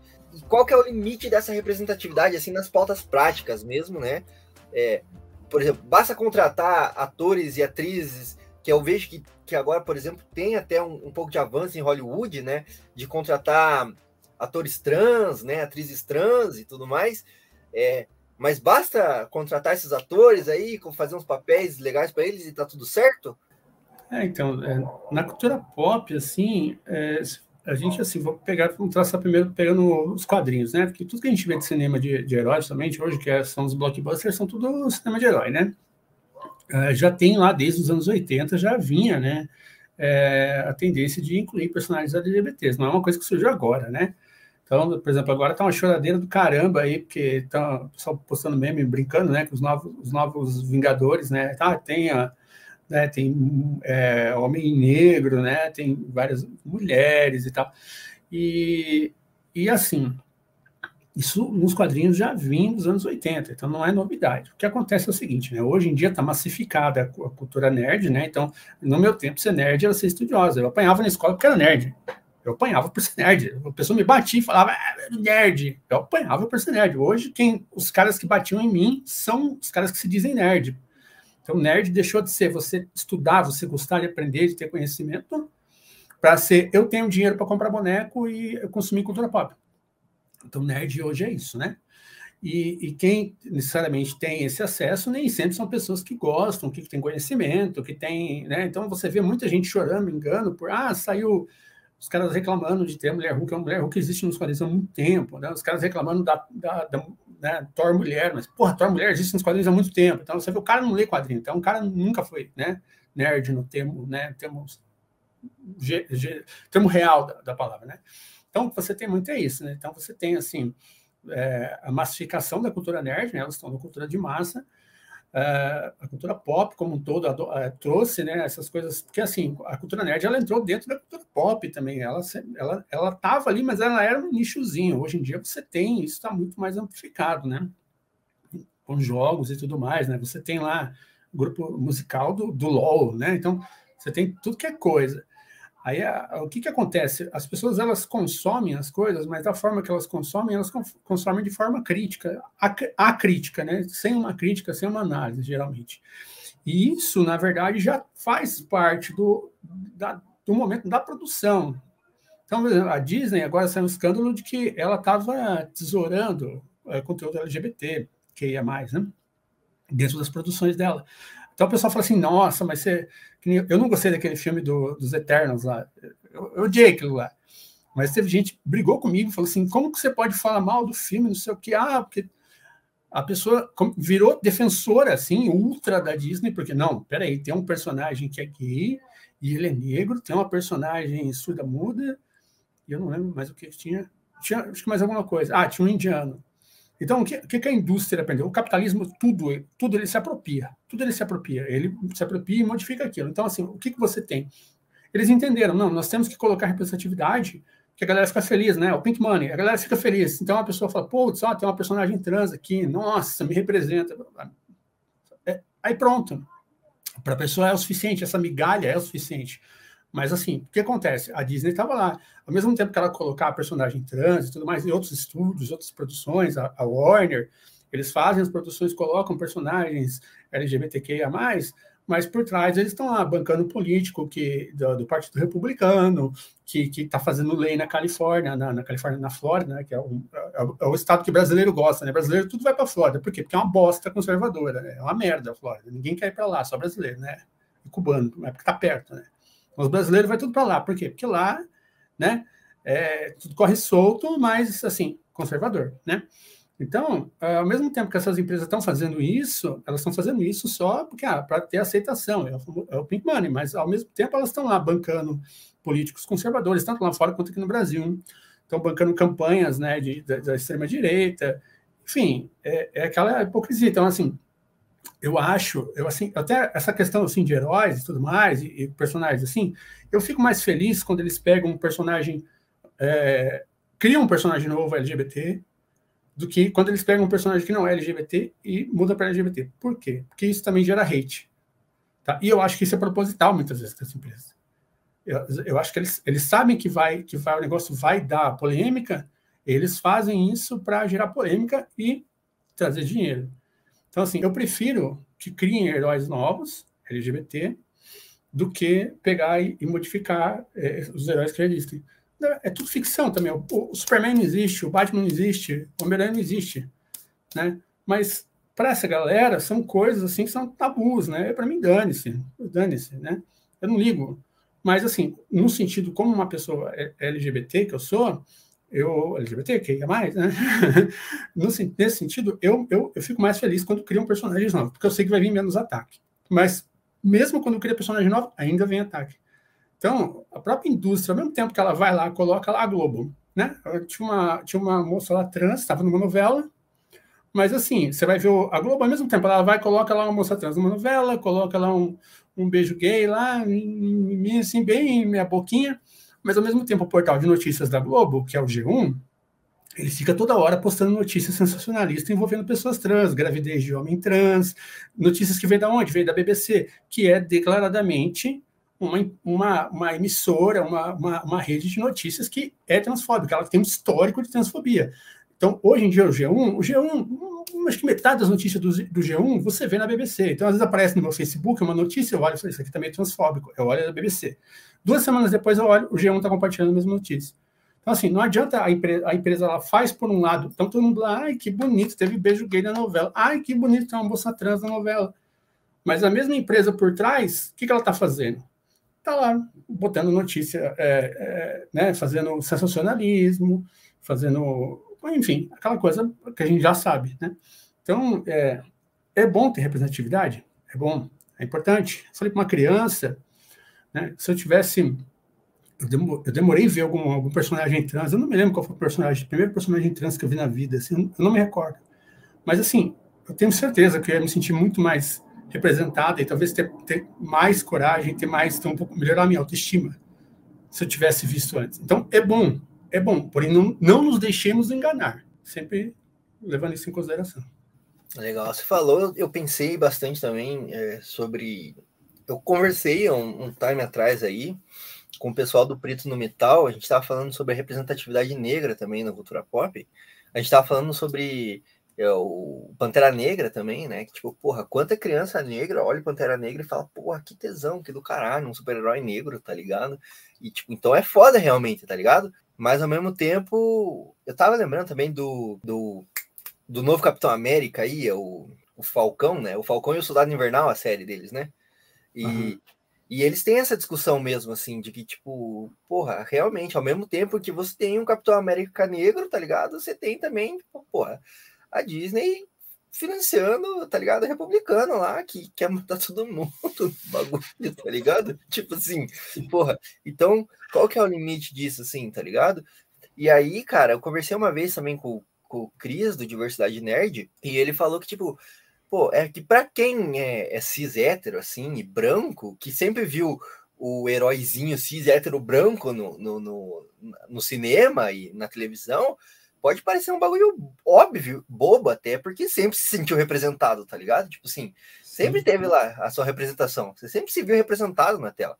Mas, tá ligado? Para essas pessoas que não tiveram, quando tem, é, é foda.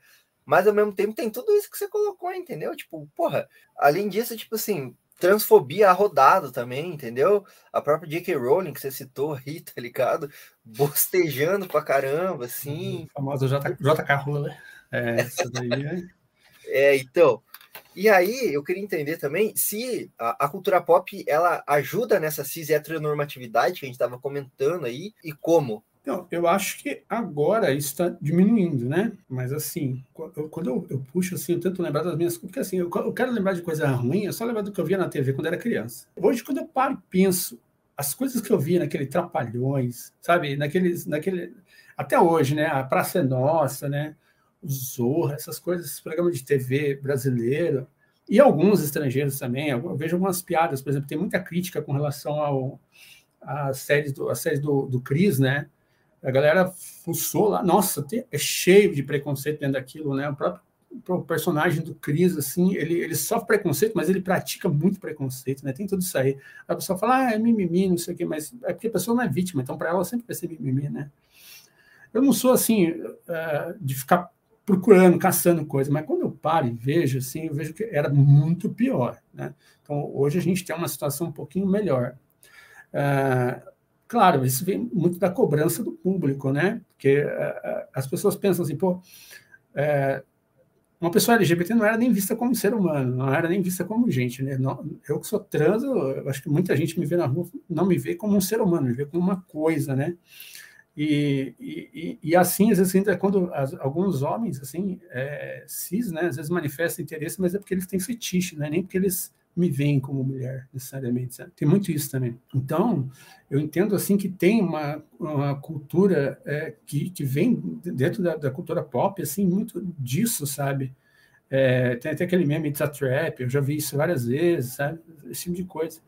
Mas está diminuindo, por quê? Porque as pessoas, as, as, as, empresas começaram a perceber que as pessoas LGBT não são, não é tão pequeno assim e é o público que consome. Então, assim, se você vai acender seu consumidor, você está perdendo dinheiro. Então, passaram a adotar, como eu falei, adotar mais personagens, a, a, a adotar um pouco de mais de moderação, de respeito, né? Claro que não é todo mundo, a gente ainda tem muita, muita empresa aí inescrupulosa aí que, que né, promove discurso de ódio, né? A gente teve alguns podcasts aí que promove discurso de ódio, né? O bicicletinha lá e tal. Mas, né, a gente vê que isso está mudando, porque assim, é questão de bom senso. Mas, assim, eu sempre parto do princípio que a gente tem a, a, a famosa lei da física da ação e reação, né? Então, ali, quando, no, no, período aqui no Brasil, principalmente no período, não só no Brasil, na América Latina, a gente teve aquele período do Lula, que era o Lula no Brasil, né? a esquerda governando no Brasil, a esquerda governando acho que a Bolívia, o Peru, enfim, quase toda a América Latina. Ai, é. A gente tinha, é, é isso aí, o, o Mujica, né? A gente tinha lá o Obama, que não é esquerda, porque não existe esquerda nos Estados Unidos, né? Não existe esquerda nos Estados Unidos. O americano acha que o Bernie lá é, é esquerda, mas não existe esquerda nos Estados Unidos. Obama nunca foi esquerda.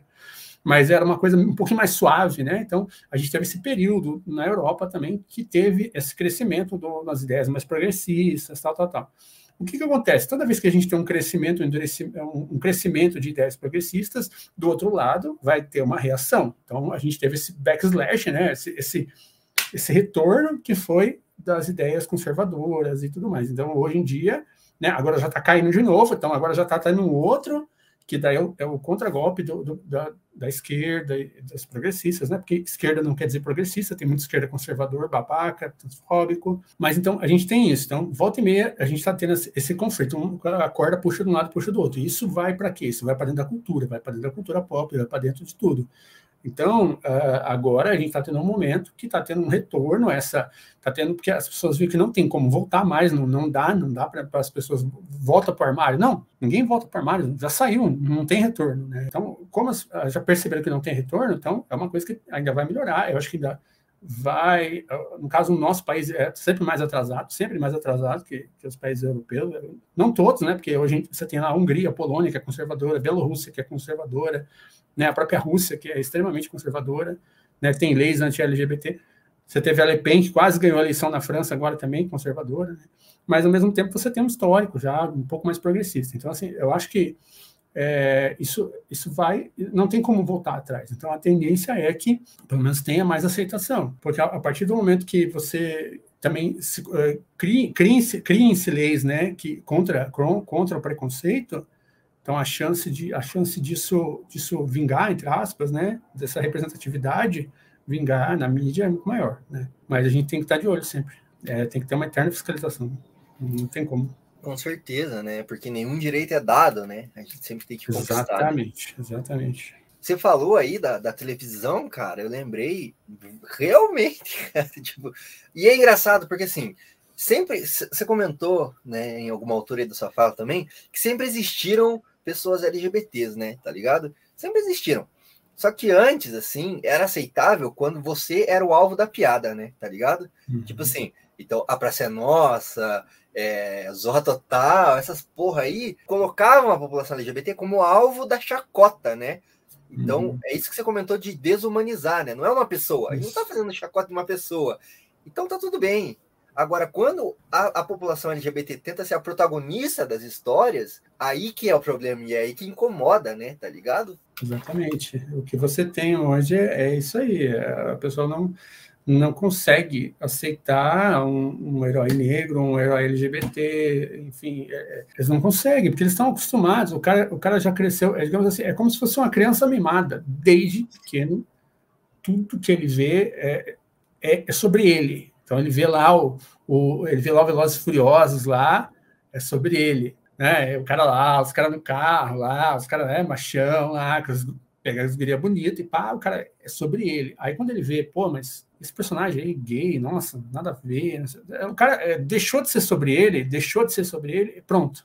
Acabou, não pode, não pode, né? Infelizmente tem muita mulher assim também, tem muita mulher assim também, que, ai, não, mas que, que, que, que essa trans está fazendo aí, é, não sei o que, não pode, porque ah, é, é, tudo. É, as pessoas, as pessoas dentro da, da cis heteronormatividade, elas têm essa proteção, elas sempre é sobre elas, nunca nunca é sobre, sobre os outros. Então, quando é sobre, ah, apareceu algo diferente, pronto, a pessoa já reage, já, ela já fica reativa, né? E daí descamba para ódio, para discurso de ódio, para tudo mais, né? Total. E eu acho muito merda quando usam esse argumento aí dos trapalhões, que eu vejo muito, né?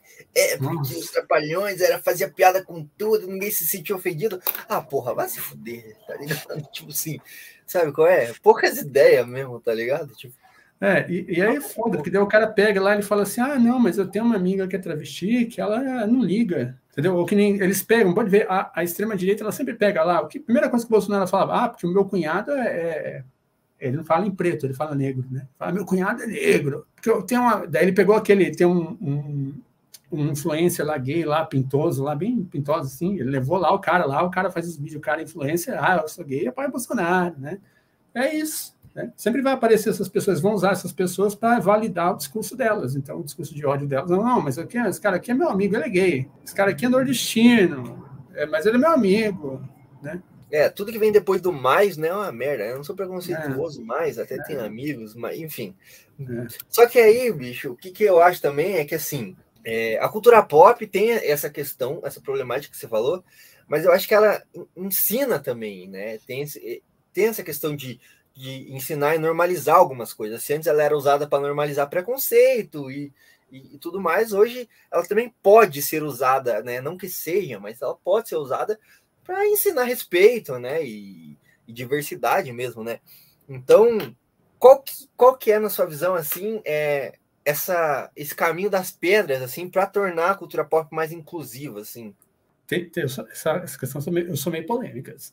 É, que assim, o que, que, eu acho? Eu vejo que tem muita iniciativa até interessante, porém, eu vejo assim, alguns desenhos, um desenho aqui, outro ali, ah, um filme, alguma coisa, que eles falam assim, não, chegam aí para mim, ah, assiste isso aí, guria, tem, um, sei, tem uma personagem trans, aí eu vou, eu vou lá, vejo, a única coisa que a personagem tem é que ela é trans, não tem mais nada. Ah, tem um personagem lá que é gay. A única coisa que o personagem gira em torno do fato dele ser gay. Fora isso, não tem mais nada. Então, o que, que acontece? A gente, a gente vê muitas inserções, é, muitas inserções de, de, personagens LGBT, mas são feitas por pessoas que têm desconhecimento, não sei se, se, se é desconhecimento ou se é má vontade, que muitas vezes a única coisa que o personagem tem é ele ser LGBT. E isso a direita sabe. A direita sabe, ela percebe. Então eles usam muito isso até para falar: ah, personagem, o que, que ele faz? A única coisa que ele faz é ser gay entendeu? Se baseia a personalidade, inclusive muita gente que é, que é LGBT, ela às vezes cai nessa, cai nessa, ela, ela compra essa coisa. Ai, não, eu sou gay, eu tenho que gostar de RuPaul Drag Racing, eu tenho que, sabe, tipo, não, não, não consegue ser diferente, entendeu? Então, o que que acontece? Esses estereótipos, eles são vendidos também pela própria cultura pop. Ah, botou a personagem lá, ah, mas aí ela tem todo um estereótipo, entendeu?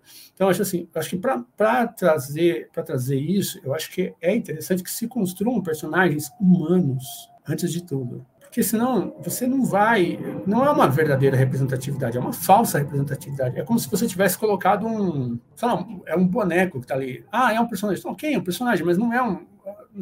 As pessoas. Por exemplo, as pessoas. Tem gente que fala assim, ah, mas pô, você não já, já, me questionaram assim várias coisas assim comuns assim que as gurias trans gostam assim falam não, não me interessa não, não, não conheço não gosto. A pessoa fica nossa não sei o que fala não não gosto.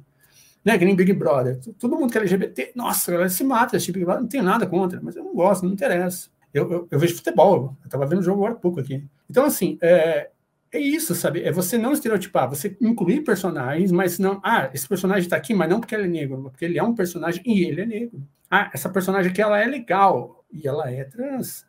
Então, assim, é, por isso que alguns desenhos, desses desenhos mais novos, assim, eu acho foda, assim, eu acho legal a forma como fazem, mas nem todos são assim. E alguns você vê claramente que os personagens são vazios, que a única coisa que eles têm é a sexualidade, que eles estão ali, digamos assim, por tabela, cumprindo. É, eu não gosto desse sistema, mas não, não achei nada melhor. Mas estão ali, digamos, por cotas, assim, cotas entre aspas, porque eles não têm uma, eles não têm uma profundidade, às vezes não são, eles são muito mal abordados, sabe, porcamente, aquela coisa que você vê que, ah, tá, tá, então tá, tem uma amiga trans aqui dela, tem então é isso. Eu acho que para ter mais aceitação, eu prefiro, por exemplo, como eu falei, eu prefiro que se criem novos heróis, heróis trans, heróis é, gays, heróis lésbicas, do que só pegar e ou botar um coleguinha ali que é, ah, não, porque o fulano tem o, o volume lá que o Wolverine é bissexual. Isso não serve, não é canon. O personagem não é bissexual, canon.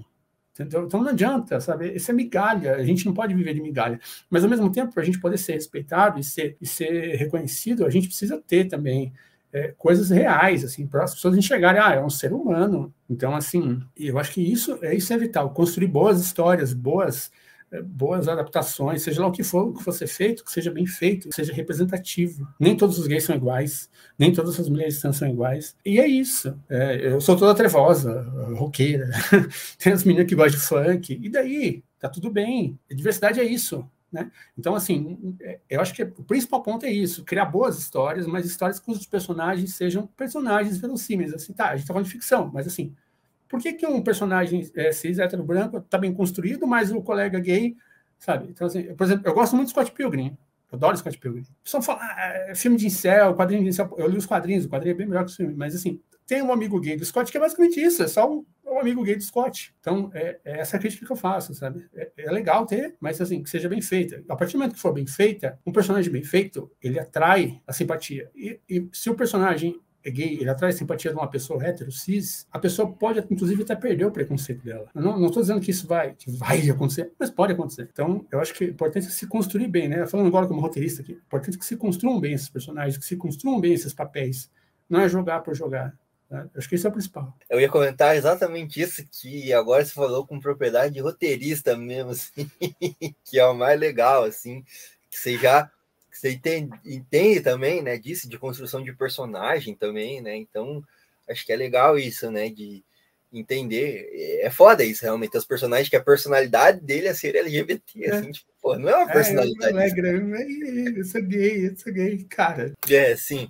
E aí, então, aproveitar o gancho já e perguntar quais são essas franquias aí, essas produções da cultura pop que conseguem furar essa bolha da cis heteronormatividade e fazem isso bem feito, né? Eu marquei aqui, até você comentou no Facebook, achei bem legal. Você tá assistindo Steve Universo por causa desse episódio. e, e eu tinha marcado aqui alguns, né, duas sugestões que eu assisti assim que eu sabia que constroem muito bem isso, que são Steven Universo e Shira, né? Steven Universo principalmente consegue fazer isso muito bem falando com crianças de público-alvo assim, né? E tratar todo esse termo da diversidade, do respeito, né, da aceitação e tudo mais, de uma maneira muito, eu acho, tá? É, muito inteligente, muito sutil ao mesmo tempo, assim, tá ligado? E Shira também, que foi adotada aí por um time, né, por muita, muita galera LGBT, assim, né, e tudo mais. Mas são essas duas, né? E o que, que você acha dessas franquias? Quais franquias você acha aí, né, que conseguem furar essa bolha aí? É, então, esses, esses, esses desenhos mais recentes, né, da, do Cartoon Network, enfim, né, eles têm, eles têm esse lado, né, Uh, mas assim, não só, tem algumas séries também, tem a Euforia, né? Que eu não assisti, porque parece que é tudo junk, né? Um monte de jovem drogado, né? Isso aí, eu já, se eu quiser ver isso, eu saio na rua aqui em São Paulo. Enfim, não, não, não me interessou, mas eu sei que tem uma personagem trans lá tal. E, e isso é legal. Eu acho que é, essa, é, conseguiu furar a bolha, que eu vi muita gente que nem, nem entende nada, não, não, curte muitas temáticas e está assistindo Euforia e, e, gosta da personagem trans, e vê algumas coisas assim. E, então, é, é, legal, é legal essas, essas séries, assim, pela forma, a forma como eles abordam, como tu falou, eles abordam de uma forma bem suave, de uma forma natural. É isso que eu, voltando, tá vendo?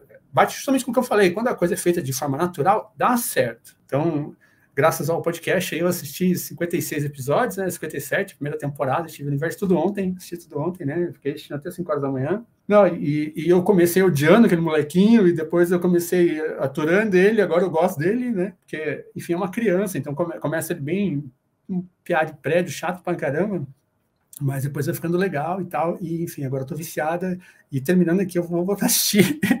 eu vou assistir até não sei que horas. Assim que é bom, assim que é bom. É. É, viciou. E, e, é legal você ver, assim, porque é da forma natural. Então ele fala assim, tem um momento que ele fala, tem um, tem um, episódio que eu lembro de um diálogo dele com o menino lá, não vou lembrar o nome, acho que é Lars, é do, do, negócio de, de, rosquinha, né? Ele tá conversando com o Lars, assim, então o Lars fala, ah, que não sei o que e tal, porque essa galera é legal, porque daí eu vou conseguir garotas, né? Aí, alguma coisa, eu vou conseguir, ah, não sei o que, vou ficar uma pessoa interessante, só que ele quer sair com os escoladinhos, né? Aí eu acho que o, o Steven fala, ah, você pode ver garotas ou garotos, assim, ele fala tipo, de forma natural, o diálogo corre de forma natural. E o Lars nem questiona, assim, você fica, é, tipo, é, pai e tal. Então, isso, quando a coisa é bem feita, ela é feita de uma forma bem trabalhada, ela é feita de uma forma suave, sem puxar para estereótipo, sem puxar. Porque, assim, o que uma criança tem preconceito? Real. Criança. Criança e criança mesmo. Tem preconceito? Não tem. Tem, um, tem uns capeta, aquela música do Sérgio Malandro, né? Um capeta em forma de guri, né? Tem uns, tem uns piapançudo e tal, mas assim, no geral, criança, ela tem preconceito. Ela, ela, o preconceito ela aprende com adulto. Então é legal isso do Steven Universe, porque ele, ele, ele, você vê que ele é muito puro, né? Ele tem essa pureza. Então ele, ah, ele vê o amor de uma pessoa pela outra, ele acha bonito. Então tem a, a Garnet lá, né? Então que, é, que ela é uma fusão e ele só vai ele vai descobrir isso lá na frente e ele acha natural, ele acha bonito. Então é isso, é aquela coisa da pureza da criança. Então assim, não há problema é, é esse que é o negócio. Quando, quando, é bem tratado, é bem construído o personagem, o personagem tem uma evolução e tudo mais, não há problema algum em você retratar essas coisas, porque é uma coisa bem feita e vai e vai fazer com que uma criança, uma criança é, é, LGBT, queer, né, ela vai, ela vai se sentir bem com aquilo, ela vai se reconhecer naquilo, né? Então isso é, digamos assim, é legal pra caramba, né? E no caso do Steve Universe, a autora, né, a Rebecca Sugar, né, ela é uma pessoa que, assim, ela, ela acho que é a primeira, a primeira pessoa que teve, a primeira mulher, né, agora a mulher não binária, né, porque ela se assumiu no binário também, a, a, a, acho que ser diretora, a fazer um projeto desse, de, de, dentro da indústria lá da, da animação, né, eu não lembro bem o que, que ela é, mas ela é criadora, né? Ela é criadora, mas ela é mais alguma coisa. E, e ela se assumiu no binário. E eu estava vendo uma entrevista dela, bem legal, que ela fala assim que as pessoas que chegavam perto dela e viam os desenhos dela reclamavam, falavam assim, pô, mas não dá para saber se esse personagem é menino ou menina. E ela ficava boladaça com aquilo, assim, porque é o jeito que ela desenhava. Os personagens dela ficavam daquele jeito mesmo, sabe? Não dava para saber. Então, isso é muito legal. E ela fala isso, sabe? Ela fala que ela cansou de ouvir das pessoas, fala assim, pô, mas esse desenho aqui, esse personagem, mas que é um menino ou menina. Então ela fala, os personagens de Steven Universe são não binários também, né? Porque ela é não binária. E quando ela se entendeu não binária, e foi no meio do processo de criação, é, de Steven Universe que ela, se, que ela se, se assumiu não binária, mulher não binária. Então, os pronomes dela, os pronomes são ela dela, né? Ela usa, né? She, her, né? E assim, você, você vê que a forma como ela trabalha realmente, assim, a, a, as Janes, né? As Janes são todas não binárias, né? Elas, elas tratam no feminino, mas elas são todas não binárias. E é legal, te cortando só, mas é legal da, da, das gemas, né? Que ficou em português, assim, né? As gemas. As gemas, é, perdão. É. Né? não, é porque gems é em inglês, né? E aí é. traduzindo para gemas.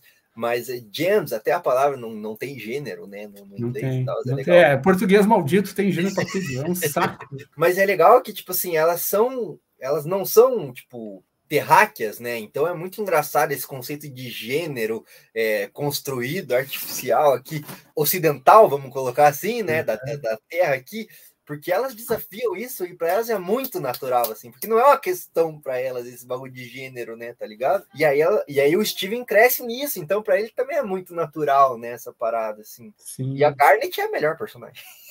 Ah, eu, eu gosto da Ametista. A Ametista é toca foda-se, eu gosto dela. Ela é zoeira demais. E você falou de Xirra, né? Xirra, sim. Eu tenho um pouco de birra de Xirra, mas eu tenho birra como roteirista, assim, tem muito furo de roteiro, assim. Essa parte da, da questão LGBT, eu acho que tá, tá, tá, bem legal também. Eu acho que ficou, da mesma, assim, não é tão, o público não é focado no público infantil, eu gosto de universo, né? Então, é, algumas coisas são um pouco mais explícitas, assim, mas eu acho que ficou bem legal também, ficou, sabe, ficou, ficou uma coisa que você sente, assim, que é, essa construção, os personagens não são simplesmente, ah, o arqueiro lá, ele é gay. Acabou. Não, ele tem muito mais que isso. Então, você vê, né? A Xirra, ah, é uma lésbica, né? A caminhoneira. Não, não tem essas besteiras, né? Você vê que ela realmente é uma personagem que tem uma certa profundidade e tal. Eu tenho umas birras com o roteiro, assim, que tem umas coisas bem mal construídas do roteiro. Então, tem muito alto e baixo, assim, tem muita enrolação e tal. Então, assim, é, eu assisti, assisti até o final. É, não é uma série que eu gosto muito, assim, mas nesse ponto de vista da representatividade, eu acho que ela é muito efetiva, assim, ela é muito bem feita, sabe? Ela, ela realmente, assim, a forma como ela traz as coisas é muito legal. É, já outras coisas, assim,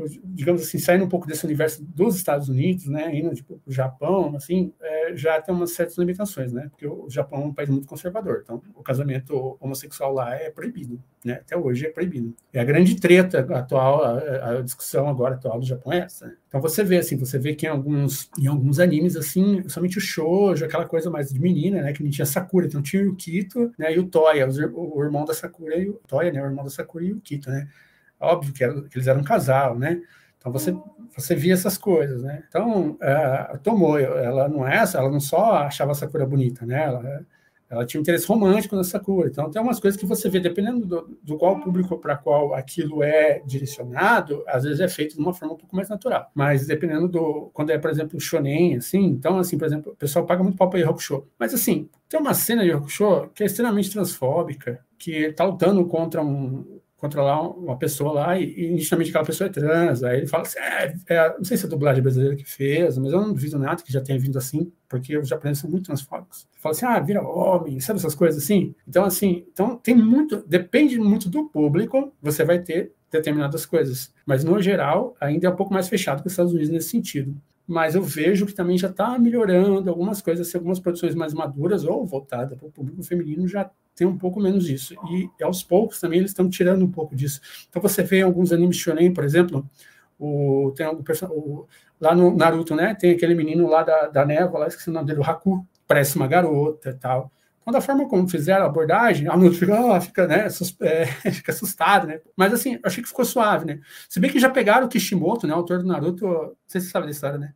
Ele ia, ele ia numa boate de, de, de travestis lá do, do Japão e ele ficava fazendo yaoi do, do Sasuke com o Naruto e tal. Ele, é, é, tem, é, tem altas histórias do Kishimoto aí. Então você tem, assim, um pouco mais, algumas coisas você tem um pouco mais de aceitação, assim, então tem uns personagens mais, assim, é, dentro do, do, conceito japonês, né, o homem afeminado é um homem bonito, né, o homem que tem uma aparência mais feminina é um homem bonito. Então, assim, tem um certo limite que eles aceitam. É aceito, mas aquela aceitação velada. Então, isso, isso acontece muito no Ocidente, em alguns, alguns aspectos, então tem muita aceitação velada às vezes. Então, a pessoa acha bonita lá, que a gente brinca, né? A gente fala muito isso, assim, fala, ah, nossa, mas tu é linda, tá? A pessoa vem, vê a pessoa trans e fala, tu é linda, tal. Mas a pessoa, não, ela não, ela não, jamais ela ter um relacionamento comigo. Ela, fala, ela chega para mim e fala assim, não, mas tu é linda e tal mas ela jamais ia querer ter um relacionamento comigo. Por quê? Porque ela não se imagina ficando com uma pessoa trans. Então tem muito disso na sociedade em geral, e em algumas sociedades isso é um pouco mais, é um pouco mais velado. Então, geralmente, ó, aqui no Brasil, muitos homens, assim, às vezes, os caras que são preconceituosos, transfóbicos na internet,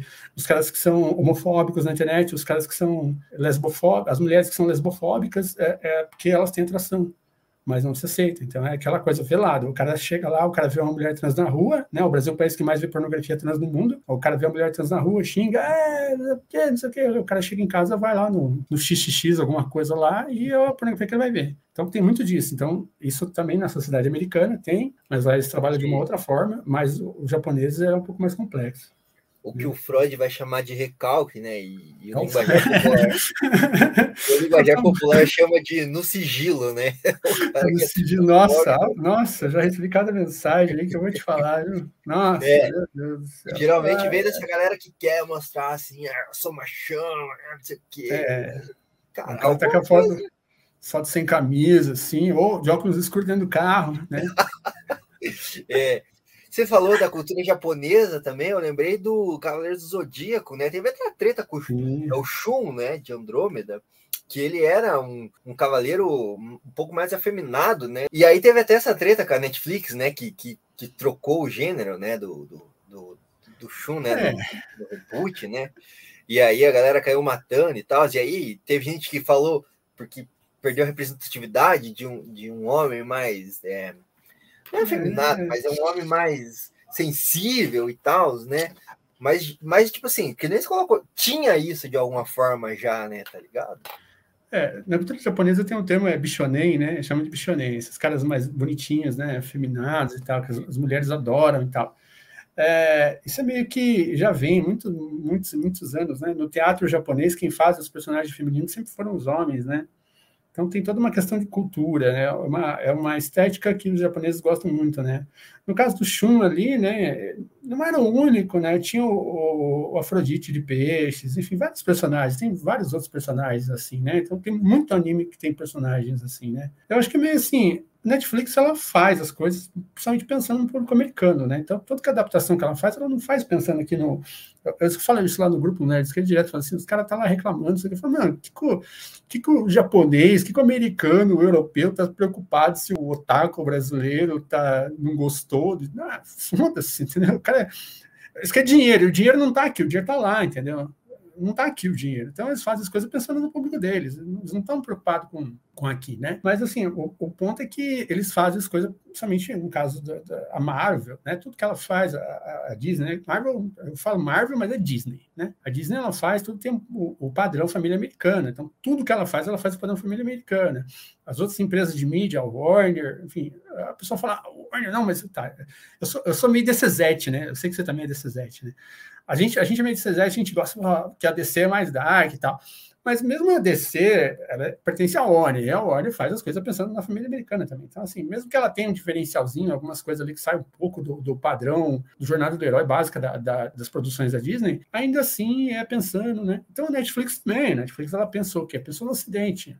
Ela pensou no Ocidente. Eu, acho, eu nem sei se ela é líder de mercado no Japão. Provavelmente ela não é líder de mercado no Japão. E se ela for também, não deve ser uma fatia muito grande que ela tem. Então, assim, é, os caras adaptam o que eles acham melhor. Então, assim, o Death Note da, da Netflix é um é horrível. Mas o que aí eu falo que é horrível, mas é horrível porque ficou ruim. Aí os caras falam, não, é horrível porque ah, o L é negro. Aí você vê a diferença. Então, assim, tem esse outro lado também. É perigoso você criticar alguma coisa, você critica a pessoa, a gente interpreta, ah, você é racista, você está criticando, você achou ruim por causa do, do L. Não, eu achei ruim por causa do Light mesmo. O Light é muito ruim nessa dessa Netflix. Então, tem, mas tem isso. Mas assim, é perfeito para mim? Não é.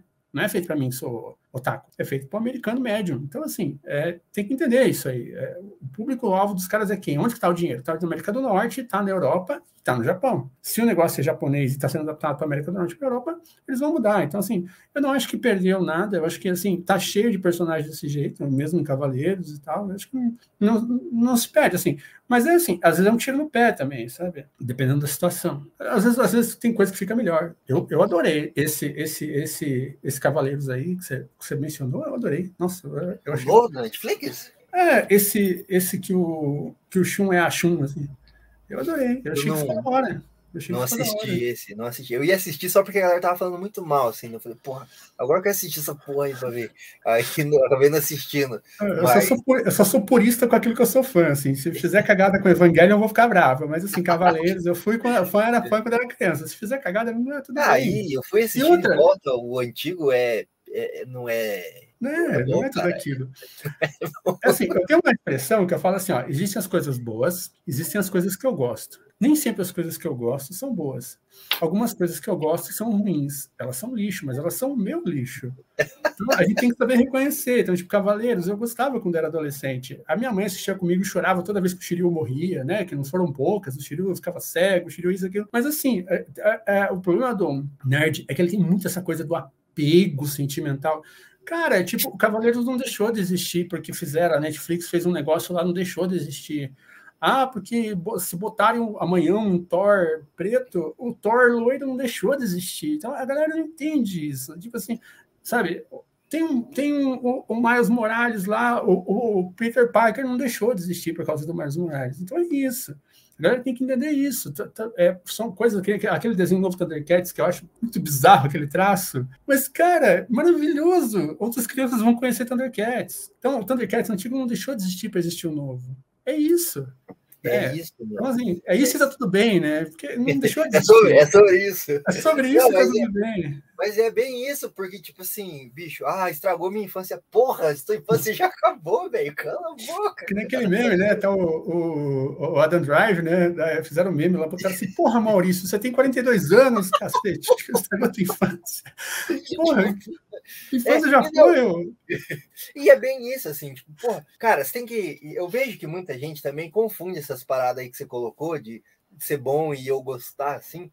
Porque uhum. às vezes você gosta de uma parada que você assistiu, não é porque você realmente gostava ou porque aquela coisa era boa, mas é porque você assistia num tempo em que você era criança, então você não tinha muita preocupação Sim. na sua vida. Não, e tem memória afetiva, tem memória afetiva. Eu lembro que eu assistia Rurouni Kenshin, né, que é um anime bem, é, no Brasil acho que é Samurai X que chama, né? Eu assistia no Cartoon Network, eu lembro assim, eu lembro daquela, tinha uma abertura assim, eu lembro da música da abertura, eu lembro de eu comendo bolacha, minha mãe chegando, é, falando comigo, eu tomando café, comendo bolacha e caindo uma chuva lá fora, e o nome da música era It's Gonna Rain, e eu lembro disso, sabe? Eu lembro dessa cena, então eu tenho um apego, eu tenho um apego afetivo com isso. Anos depois, o autor foi preso por pedofilia, eu quero que ele, que ele arda no fogo do inferno, mas ainda tenho um apego com a série. Eu não, eu não assisto mais nada, não consumo mais nada do cara, né?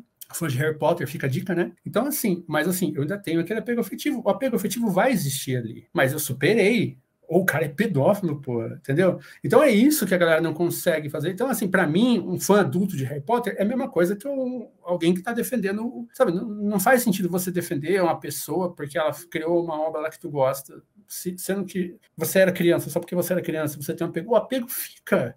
As memórias boas, elas ficam. Agora, sabe, você carregar aquilo, sabe, eu vou ficar brigando porque a Netflix fez o Cavaleiro do Zodíaco, não sei o quê. Pô, o Wiki tá mó gostosão, nossa, achei muito foda. Esse, nossa, eu paguei um pau. Ou mesmo, você comentou aí do, do Thundercats, né? Tipo, tem gente que, tipo, mano, não vai assistir um episódio da porra do Thundercats novo e tá. É, porque isso ficou uma merda. Porra, não é pra você, cara. Supera, Exatamente. velho.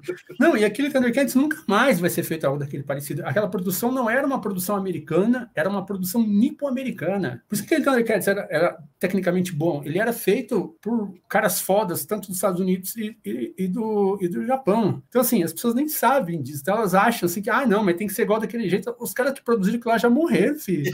Então, velho, os caras não vão voltar para fazer só porque você quer, assim. Então, é isso. A galera tem que entender essas coisas. né? E pra fechar aí, é, vamos voltar pro Steven Universe, porque eu lembrei de uma parada aí que, que você falou. Você gosta? Você é fã, né? Eu gosto pra caralho! Não, mas é, você falou da Rebecca Sugar, né? Que é a criadora Sim. do Steven Universe. Ela trabalhou, eu lembrei, no Hora de Aventura também.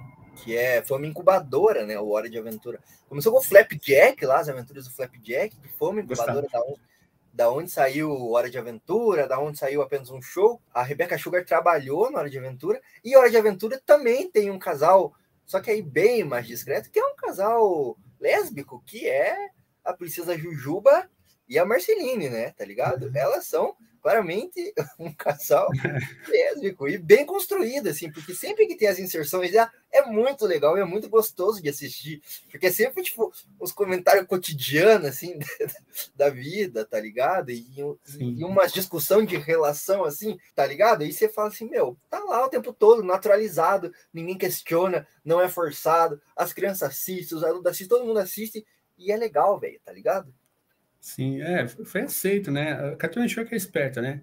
O que, que eles fizeram? É, até a minha ex-namorada, né? Ela, ela, ela só, a Ceci, ela gosta de rosa, né? Tudo é rosa. Então, sempre brincavam que as pessoas chamavam, ah, vocês dois aí, a Marceline e a Jujuba. Sempre chamaram a gente disso, né? E ela, ela é artista, né? Ela desenha e tal. O Cartoon Network mandou um kit para ela do Pride. Deve estar mandando de novo agora, porque mandaram, o Cartoon Network pegou um monte de gente no Instagram, um monte de artistas conhecidos e mandou um kit do Pride. Então vem uma, uma bandeirinha LGBT com aquele o ele, o vilão das Meninas Superpoderosas, na bandeirinha. Veio o Bottom, até ela me deu o Bottom, eu tenho aqui o Bottom aqui da Marceline, com a, com a Jujuba. Então, assim, eles mandaram um kit no Pride, camiseta do, do, do da Marceline, com a Jujuba, camiseta do ele, mandaram para vários artistas. Assim. Então, o Cartoon Network são espertão também, sabe? Eles, eles captaram que isso era legal e, e tudo mais, assim, e aproveitaram, entendeu? É o, é o rolê dos caras, eles aproveitaram. Então, assim, eu acho muito legal, assim, eu, eu me identifico pra cacete, assim, com a, com a, Marceline algumas coisas, e, e, eu tenho algumas coisas, assim, a parte cientista, assim, eu tenho um lado bem xarope cientista meu, assim, eu tenho umas coisas, assim, bem céticas, assim, e tal, eu, vejo assim, pô, isso é legal, isso é a Jujuba, é assim. Então, isso é massa, entendeu? Quando a coisa é bem feita, bem construída, como eu falei, é, é, é gostoso de ver, mesmo que a pessoa não seja LGBT, é gostoso de ver. Então, é, essas personagens caem muito nas graças das pessoas. O personagem mais, mais sensal lá é o, é o. Até esqueci o nome dele. É o Fim, né? O... Sim, eu, eu acho ele mais do... Eu, tenho, eu, tenho, eu tenho um livro de RPG de mesa da, da Hora da Aventura. É muito legal, cara. E o, é. o fim é o mais sensal, assim. É porque ele é a figura clássica é, do, ele é o protagonista, herói, né? né? É igual em anime, tem muito protagonista. O, o, protagonista é chatão, é sem graça, assim. É tipo o Seiya, assim. É, um... é, é, podia, podia não ter ele que ia ficar bom do mesmo jeito, entendeu? Mas é isso. Então, é, você vê quando a coisa é bem legal, é bem feita, é isso, atrai pessoas, atrai pessoas aliados, que assim, o que, que a gente mais precisa, né? Falando aqui com uma pessoa LGBT. O que, que a gente mais precisa? A gente precisa de aliados. Porque nós sozinhos não damos conta. Nessa sociedade que a gente vive, a gente não dá conta se a gente não tiver aliado. Se a gente não tem aliado, vai ser todo dia alguma lei nova. Nos Estados Unidos agora estava lendo ontem, tem mais de 280 em poucas leis em votação neste momento em vários estados americanos criminalizando ou tentando dificultar de alguma forma a vida das pessoas trans. Aqui no Brasil, volta e meia tem alguém tentando fazer esse tipo de lei. Então assim, a gente precisa precisa das pessoas que não são LGBTs para a gente poder minimamente sobreviver e, e, continuar a luta. Então, os aliados, as pessoas que são aliadas são muito importantes. Então, o fato de você ter me chamado aqui para me falar isso aqui, isso também tem uma importância. Ah, mas tu pode pegar e falar, ah, mas meu canal no YouTube é pequeno. Dane-se, é mais um lugar que tem alguém falando. Então, assim, é isso que é, que é importante. As pessoas têm que entender isso. Não basta falar assim, ah, não, mas eu, eu sou super a favor, tal, não tenho nada contra, não sei o quê. Aí vem uma pessoa trans na rua apanhando, não faz nada. Que nem eu estava sofrendo, sofrendo transfobia numa unidade básica de saúde, uma enfermeira percebeu, porque o meu cartão do SUS estava com o meu dead name, não estava com o meu nome correto. Estava com meu nome, e eu tentando fazer o meu nome social, e elas davam desculpa e não faziam. Aí eu sofri transfobia. Eu sou uma pessoa autista, eu sou uma pessoa que tem TDAH, então eu tenho certas, certas coisas assim socialmente que são um pouco mais difíceis para mim. Na hora, eu não respondi a mulher, eu travei. Uma enfermeira muito querida percebeu, falou assim: eu vou dar um jeitinho. Ela pegou meu cartão, levou, imprimiu um adesivinho e botou em cima lá. Melina, foi uma coisa assim que ela fez em um minutinho. Aquilo foi de uma extrema importância para mim, aquilo foi de uma extrema humanidade para mim. Então, as pessoas, as pessoas cis, as pessoas héteros, elas têm que entender que não basta elas falar assim, ah, não, mas eu apoio, ah, eu sou a favor. Não é só isso, tem que ser aliado, tem que ajudar. Sabe, cada, cada, cada ato é um, para nós é uma coisa imensa. Para ela pode não ter sido nada, sabe?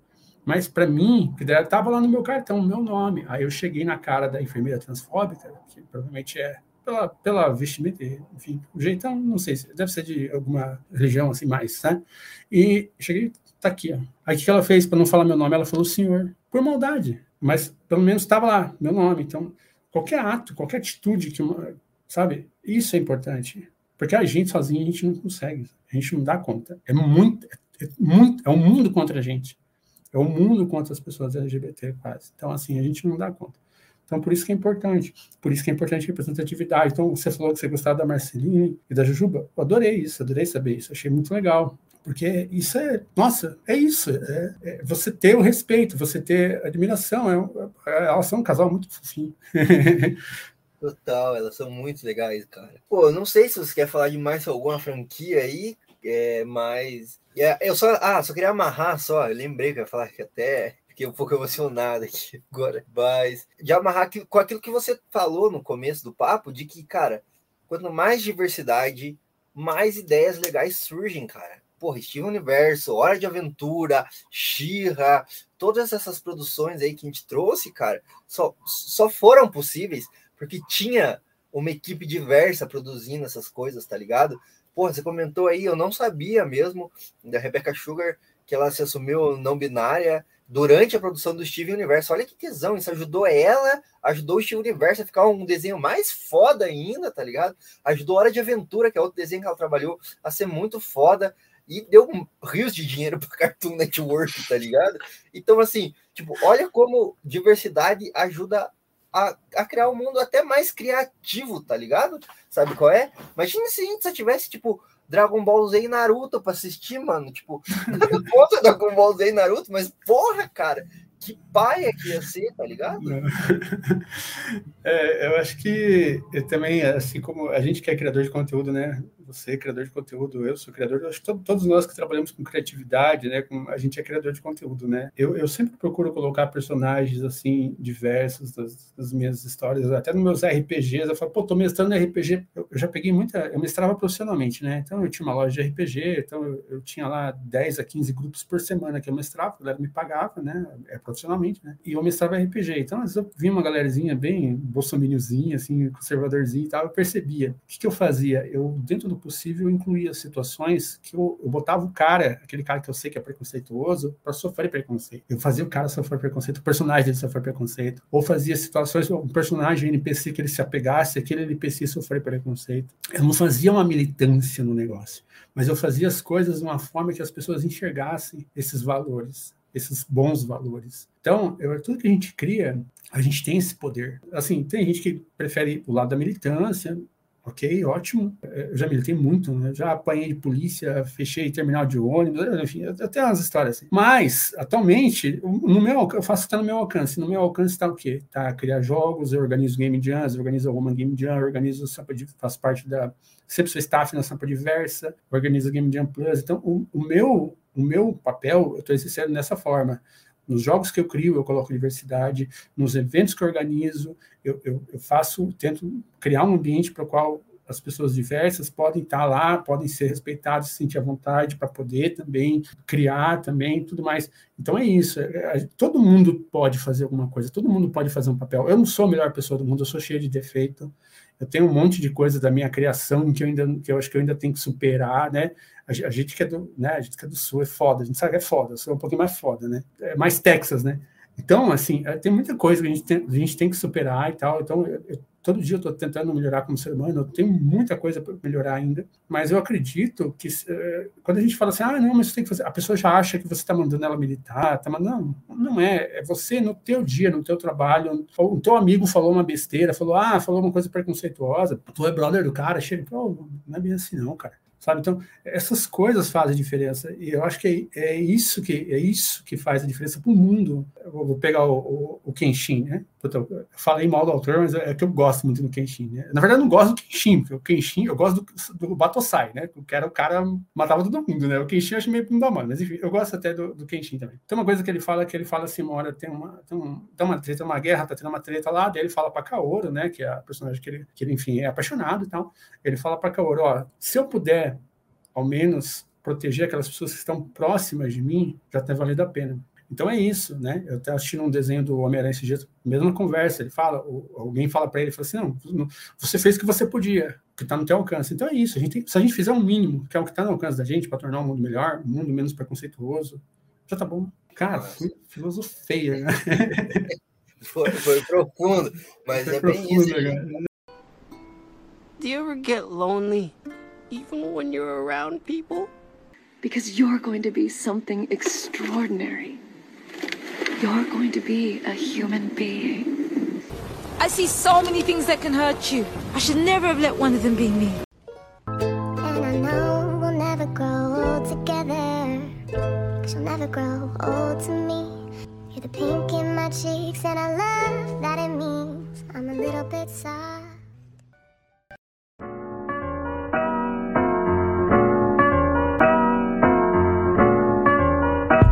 Queria só encerrar então esse papo aqui com algumas considerações finais aqui pra gente ir para casa pensando também. Ó, fui professor também agora, hein? É, tá, para deixar para nossa audiência, né? Porque acho que a gente não vai encerrar esse debate, nem era a proposta encerrar, né? Era justamente o contrário, né? Convidar as pessoas para esse debate aqui, porque nem se falou, cara. A gente tá precisando cada vez mais de pessoas conscientes, né? Tá ligado? Então, chamar as pessoas pro debate e aí perguntar assim: você acha que desse papo todo que a gente trouxe aí de representatividade, cultura pop, você acha que há esperanças no futuro? Você acha que as novas gerações vão ser melhores que a gente? Eu acho que já estão. Já estão sendo melhores. Só de ver, assim, eu, eu sempre estou lidando com o pessoal mais jovem, né, por organizar eventos, game jams, assim, eu vejo que só de ver assim, sabe, como as coisas estão mudando, sabe, como as pessoas estão ficando menos tolerantes para preconceito, menos tolerantes com racismo, com LGBTfobia, eu acho que já tá, sabe. Claro, tem gente sempre trabalhando pro outro lado, né, pro outro lado, entre aspas, é que eu também não gosto dessas conversas muito binárias, né, que o mundo não é bom e mal, tem uns tom de cinza, entre aspas, né, a gente tem todo um degradêzinho ali, né, mas tem gente sempre trabalhando contra, né, então você tem podcast contra, então enquanto a gente está falando coisa positiva aqui, tem alguém gravando um podcast agora falando sobre é, propagando ódio, né? Mas eu já vejo que essas gerações mais, jo mais jovens, elas têm algumas, têm seus poréns, como toda geração tem os seus poréns, mas com certeza já são melhores que, que nós, com certeza já são. Eu, eu acho assim, eu não sou otimista, né? As pessoas falam que eu sou pessimista, falo que eu sou realista, mas assim, mesmo sendo uma realista, meio pezinho no dark, eu acho que vai melhorar assim. Eu acho que acho que já tá melhorando. A gente não pode perder a esperança também, né? Eu acho que se a gente perder a esperança, a gente já perdeu a guerra também, né? Tá ligado? Tipo assim. Mas. Então, a gente falou de Steven Universe, falou de Xia, falou de outras coisas. Você tem alguma indicação aí pro pessoal que tá pensando em desconstruir preconceito, pessoal que quer aprender um pouquinho mais aí, o que, que você indica pra galera ler, assistir, além desse podcast maroto aqui, ó. Tá? Você me pegou de surpresa, hein? Cara, eu, eu não sei, assim, eu, uma coisa assim, se tiver alguém mais jovem, muito mais novo, tem um livro, tem nada a ver com pop de massa, nem nada assim, chamado Porcos com Asas. Se eu não me engano, foi da editora Rocco, Esse livro eu li quando eu estava um pouco antes do ensino médio, e esse livro me ajudou muito a entender a questão de sexualidade e tal, e, e compreender. É, esse livro é, conta a história de um casal é durante uma a revolução antifascista, é, na época que tava, o fascismo estava ressurgindo na Itália, a galera meio que, não, peraí, não vai rolar. Então ele meio que se passa ali nos anos acho que 70, 80, assim, e tem umas questões de sexualidade e tal. Então, para quem é mais jovem, eu acho legal ler esse livro. Tá? Desperta um lado meio né? meio punk, né? Eu sou anarquista, né? Esse, eu acho esse livro muito legal, tá? Porque tem esse lado, assim, os personagens não são, não são anarquistas, né? mas, assim, é, é, legal porque mostra essa, essa coisa, assim, é, tanto de sexualidade, então, o, o, cara, ele tem uma, o cara, o personagem principal, um dos dois personagens, ele, ele nitidamente, ele, ele, ele é bissexual, assim, é, é um livro legal, o pessoal um pouco mais velho, tem um livro chamado Black Flag, de um autor italiano também, Máximo, alguma coisa, uh, Evangel não, Valério Evangelisti, acho, alguma coisa assim. Black Flag, foi lançado pela editora Conrad, esse livro é um rolê meio cyberpunk, assim, ele mostra, uh, não, não tem nada a ver com, não tem, não tem muita coisa LGBT, assim, mas é, um, é uma coisa, é um livro interessante, assim, que eu, eu, recomendo também, é muito, muito legal de ler. E da parte, assim, de, de animação, eu, eu acho que a, a, a, melhor que a gente teve aqui foi o que a gente falou, né? O Steven Universe é, puta, é sensacional, assim, né? A forma como as coisas estão abordadas, eu acho muito legal. Mas, assim, eu acho que é, hoje em dia é muito fácil encontrar, tem vários portais, assim, conteúdo, né? É, Square, né? Coisas assim. Eu, eu achei várias coisas nesse sentido. E, cara, é tipo, procurar sempre, procurar sempre fugir daquelas coisas estereotipadas. Assim. Eu acho que mais importante do que dizer o que a pessoa dá, dá dica do que assistir, é dar dica do que não assistir. Então, assim, fugir de qualquer coisa, sabe? Eu acho que nesse caso isso é, é fugir de coisas estereotipadas, sabe? Fugir dessas é, essas coisas assim que, que os personagens é muito é, muito fútil, essas coisas assim, sabe? Essas produções assim, mas assim, eu acho que isso não, não é legal, assim, não agrega, sabe? E entender sempre, entender sempre que, mesmo tendo um recorte de identidade, de gênero, recorte de sexualidade, a gente tem que derrubar o capitalismo. Isso aí, isso aí, Mas é importante assistir tudo criticamente também, né? Entender esse bagulho de que a resposta não vai vir na Netflix, não. Na real, nós precisamos expropriar essa Netflix aí, tá ligado? A gente, tem que, é? a gente tem que, que, buscar aprender, estudar, ler outras coisas diferentes, aprender outras coisas, conhecimento, entender a sociedade, como ela funciona, senão não adianta. Como é que a gente vai mudar alguma coisa se a gente não entende como funcionam as coisas? Não adianta. Então. Né? A gente ficar de achismo e, e acreditar no, no, que a grande mídia fala, só no que a grande mídia fala. E, ah, tal assunto, o primeiro site que aparece eu entro e ah, é aquilo ali. Então, a gente tem que aprender a ser crítico, né? Buscar, buscar entender como as coisas funcionam. Acho que isso é, isso é prioritário, assim, para tudo. Total. This is who we are. This is who I am. And if you think you can stop me, then you need to think again. Because I am a feeling, and I will never end. And I won't let you hurt my planet, and I won't let you hurt my friends. Go ahead and try hit me if you're able. Can't you see that my relationship is stable? I know you think I'm not something you're afraid of Cause you think that you see what I'm made of But I am even more than the two of them Everything they care about is what I am I am their fury, I am their patience I am a conversation I am uh, uh,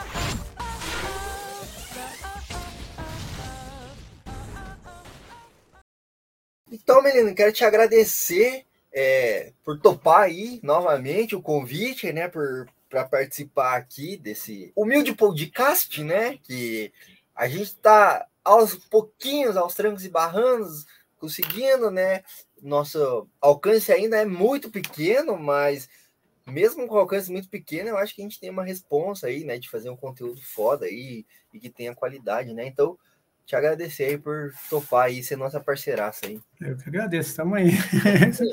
Se e... quiser chamar, pode chamar. Ah, massa. E também abrir os espaços aí, se quiser dar algum recado, alguma, algum conteúdo que está produzindo, aí qualquer coisa é o seu momento aí.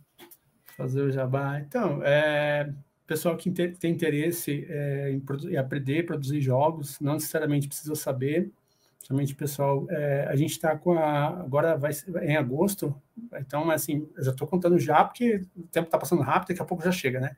Então, vai ter a Women Game Jam, né, dedicada ao público é, é, é, mulheres, mulheres cis e mulheres trans, e a gente tem desde o ano passado a We Game Jam, junto com a, com a Women Game Jam, que é uma Game Jam para pessoas, homens trans e pessoas não binárias. Então, esse ano a, a gente tinha algumas reclamaçõezinhas assim, ah, tinha, não, não, não tem nenhuma Game Jam para pessoa não binária.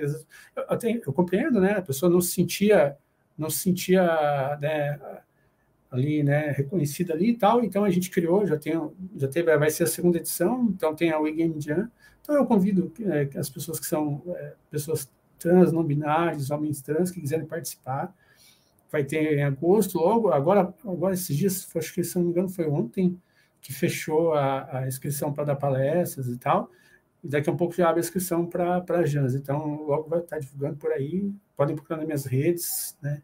Eu tenho meu site, melinajurassic.com.br. Então, lá tem todas as minhas redes, tem os, uh, o meu trabalho, né? o meu trabalho, é um pouquinho desatualizado, na verdade, mas enfim. tem os meus jogos lá, dá para achar lá. Então, a gente sempre está divulgando uh, essas game jams, né? E pessoa que tiver interesse, é, é, pode, não precisa ser experiente, não. Só chegar, e a gente, a gente cola lá e, e faz acontecer e ajuda. Massa, massa. Colhem, joguem os jogos da menina. Eu joguei é, um, eu joguei um. Tá? Qual, qual, que você jogou? Eu joguei o que é Duas Vidas? Futurista lá. Ah, tá. É uma fusão de Rio de Janeiro, Salvador. É, isso, é o Brasil Futurista, né? Isso é, aí, eu joguei esse. Esqueci o nome, desculpa. É Duas Vidas. É. Duas Vidas, esse mesmo isso, que eu joguei. É. Achei, achei bem legal. Mundo, desde uma ditadura fundamentalista. o quê? Tipo, é o Brasil do futuro ou do presente? o Brasil do medo. Espero que não aconteça, mas enfim. É, já, pois é. Já mas, alguma coisa. Pois é. Mas então, menina, obrigado. Vou deixar os links aí que você mencionou também aí no comentário fixado, na descrição do vídeo no YouTube. Então, se você está só no Spotify, corre lá pro YouTube também para ver esse episódio, né? E no post do site também, né? Então é isso aí. E brigadão de novo, Melina, por topar participar aí. Eu que agradeço.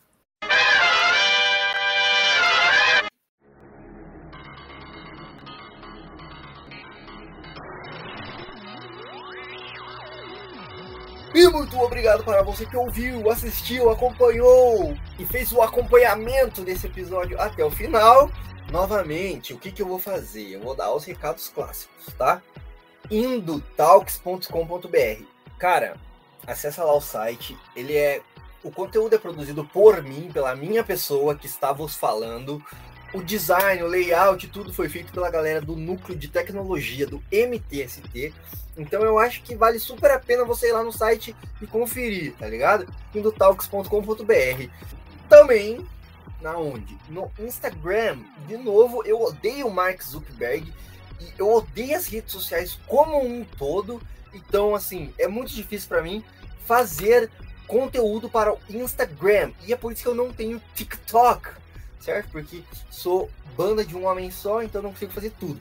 Mas estamos no Instagram também, quer dar uma moral pra gente lá? Arroba Talks no Instagram. Também no Twitter, no Facebook tudo mais. Esse episódio que você ouve na íntegra no Spotify. Outros agregadores de podcast também. A gente tem é, algumas séries exclusivas para podcast. Eu estou pensando em fazer também outras séries exclusivas para podcast. Então tá lá no Spotify. Já procura lá Indo Talk, o podcast no Spotify. Segue a gente, ouve, curte, dá like, dá cinco estrelas. Não sei como é que ranqueia essa, esse bagulho lá, mas confere a gente lá. E se você está no Spotify, vá agora correndo para o nosso canal de YouTube. Se inscreva no nosso canal de YouTube, youtube.com/barra.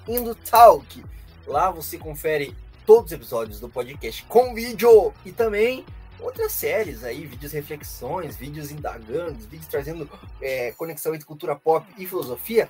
E a gente tem também lá o link, eu vou deixar aí na descrição do vídeo, no post do, do site desse episódio, é, do canal Telegram, pra você entrar lá e conferir promoções de quadrinhos, livros e tudo mais lá, pra você comprar a preço de barateza. É isso, cara, muito recado, é muita coisa, mas se você pegar uma dessas informações, guardar no seu coração e agir, eu já vou ficar muito feliz. Mas, para resumir tudo aqui, você viu quanta coisa a gente produz: site, é, redes sociais, podcast, canal do YouTube, é, canal do Telegram. Meu Deus, é muita coisa para fazer, cara. Veja só, são cinco coisas, uma mão cheia de coisa para fazer. Tudo isso demanda tempo, e tempo é dinheiro, e time is money, e a gente quer cada vez melhorar né, essa produção de todos os conteúdos que a gente produz. Por exemplo, o site que a gente contratou o pessoal do MTSD para fazer. Tudo isso custa dinheiro, grana, prata, money. Então, como é que você pode ajudar a gente aí? Fazendo todas essas coisas que são de graça, mas se você gostar muito do conteúdo, você pode ir lá no apoia.se barra Talks contribuir financeiramente com qualquer quantia que você sentir no seu coração, qualquer quantia que Deus tocar no seu coração para doar aqui para esse site, podcast, canal do YouTube e tudo mais, eu vou ficar muito feliz. E se você ajudar com 5 pila ou mais, cara, você tem acesso a todos os episódios do podcast e todo o conteúdo que a gente publica no YouTube, Spotify, tudo mais com antecedência. Pense em contribuir lá, você vai saber das novidades antes de todo mundo. Olha que legal. Olha que bacana. Olha que legal. E no mais era isso, né? Falei pra caralho. Compartilha esse conteúdo, seja o podcast no Spotify, seja o vídeo no YouTube. Compartilha com todos os seus amigos, seus colegas, seus familiares, seus inimigos também. Compartilha com eles. Um abraço e até a próxima!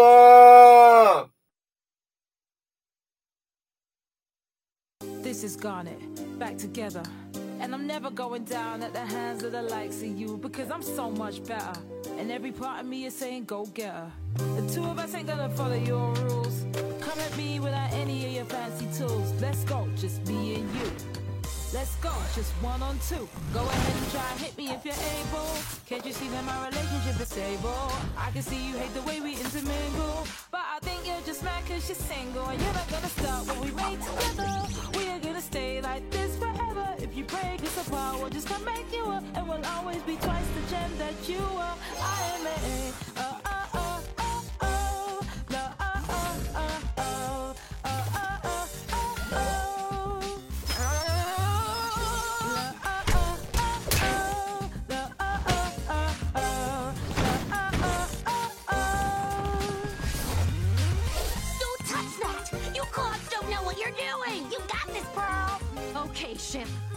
around.